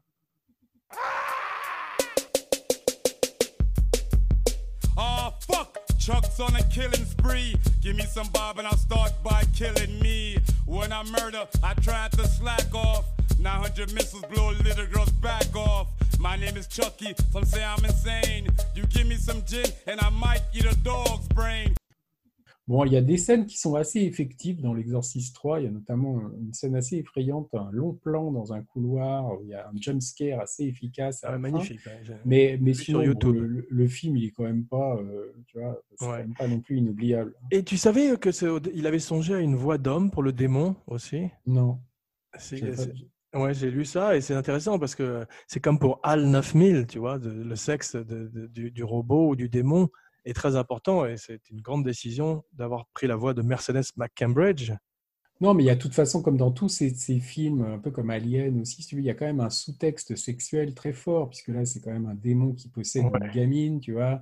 Euh, Alien, c'est quand même un truc qui te sort du, enfin, qui te féconde et qui, qui, qui- enfin, il y a quand même des allégories sexuelles là-dedans qui sont quand même assez évidentes. Et je pense que la peur du sexe, la peur du corps euh, et, des, et des, des écoulements, des sécrétions, tu vois, Ouais. euh, en fait, ça, ça joue beaucoup aussi dans la, la terreur que inspire les. Est-ce que tu as vu euh, The Ducksorcist, euh, l'exorciste avec Daffy Duck? Non, non. Je te le recommande, c'est assez drôle.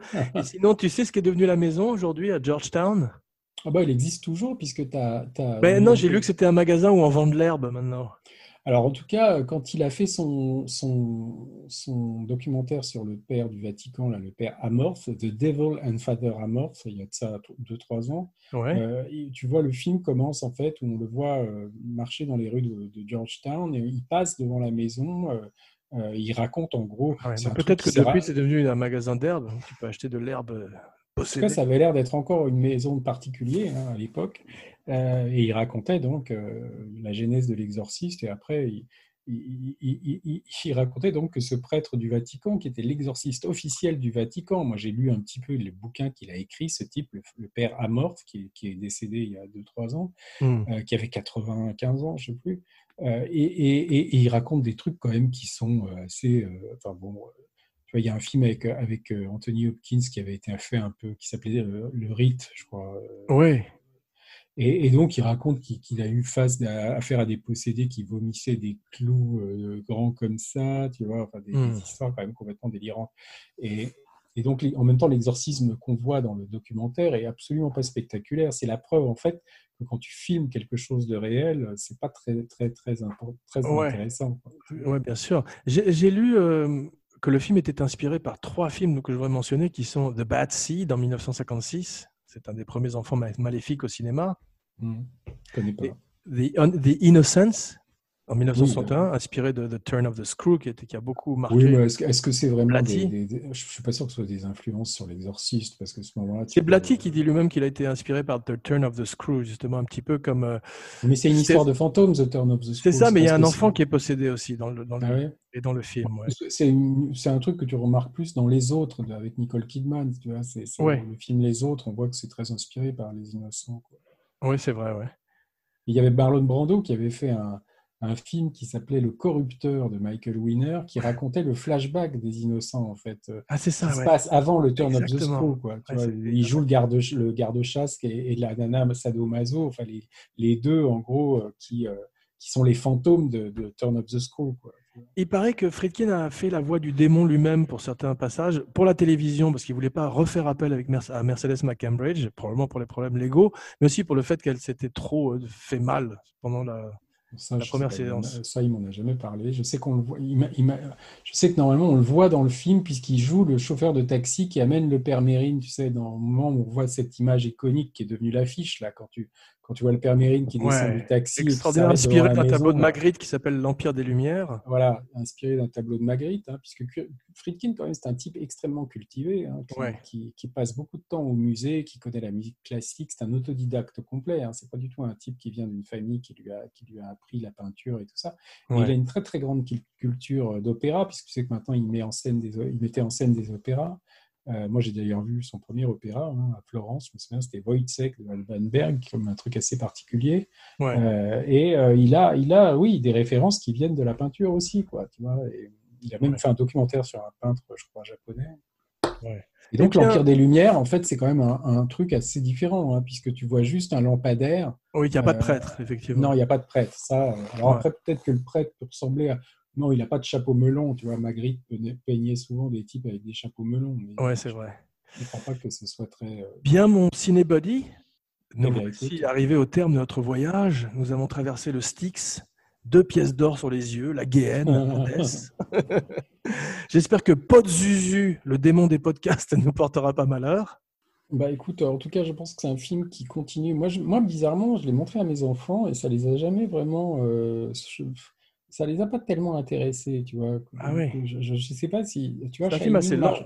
Shining marche mieux, sur- marche mieux sur, sur, Ah, sur c'est eux que- intéressant. ouais. Alors que je trouve pas Shining effrayant. Moi, j'a- j'adore Shining pour plein d'autres raisons, mais, Ouais, on en a mais je trouve ouais. pas que ce soit un film qui. qui- là, Celui-là me paraît tellement obscène, tellement dégueulasse, tellement frontal, tellement. euh, Ah, que même sur le plan des effets spéciaux, je trouve encore. euh, c'est, tu vois, c'est un peu comme Jaws. Tu vois que par moment, euh, Jaws, tu vois que le requin est en plastique à la fin, mais comme tu le vois pas beaucoup, euh, ça, encore, ça fonctionne, tu vois. Et là. Je trouve que c'est un peu du même, du même ordre. hein. C'est-à-dire que ça tient encore la route et je trouve ça, je préfère ça, moi, au Conjuring ou à tous ces films-là Bien sûr. qui essayent de singer et qui reprennent les, les, les, les standards que Friedkin a fixés ici. Bien sûr. quoi. C'est très difficile. Je pense aujourd'hui que c'est très difficile de faire un film sur une possession parce que ça reste quand même un, un- un monument incontournable à, à- à qui tu seras forcément comparé. tu vois. Ça, c'est sûr. euh, ouais. J'ai pas vu The Exorcism of Emily Rose. Tu l'avais vu C'est pas mal, moi je l'avais vu, mais c'est un, plus un courtroom drama, tu vois, puisque ça, D'accord. ça s'inspire en fait d'un- d'une jeune fille qui est tuée pendant un exorcisme, et donc C'est le ça. prêtre est traîné en justice après, Ouais. et tu vois euh, Mm. le procès avec des flashbacks de l'exorcisme. Bien, mon cinébody, j'étais ravi d'ouvrir Eh bien, la de saison même. des sorcières à Bracadaloui dans ta compagnie. On se retrouve dans quelques jours pour une spéciale Don't Look Now de Nicholas Rugg. Exactement, il faudra que je le revoie d'ailleurs, parce que je, enfin, je, je le connais moins bien que, le- Moi aussi. que En le- attendant-. Voici venu l'heure de ta catchphrase. Eh bien, bonjour chez vous, Laurent Vachou. Merci. N'oubliez pas de liker, de partager, de commenter partout où on écoute des podcasts, iTunes, Stitcher, SoundCloud. Merci. Jean Weber, signing off. The power of Cinebodies compels you.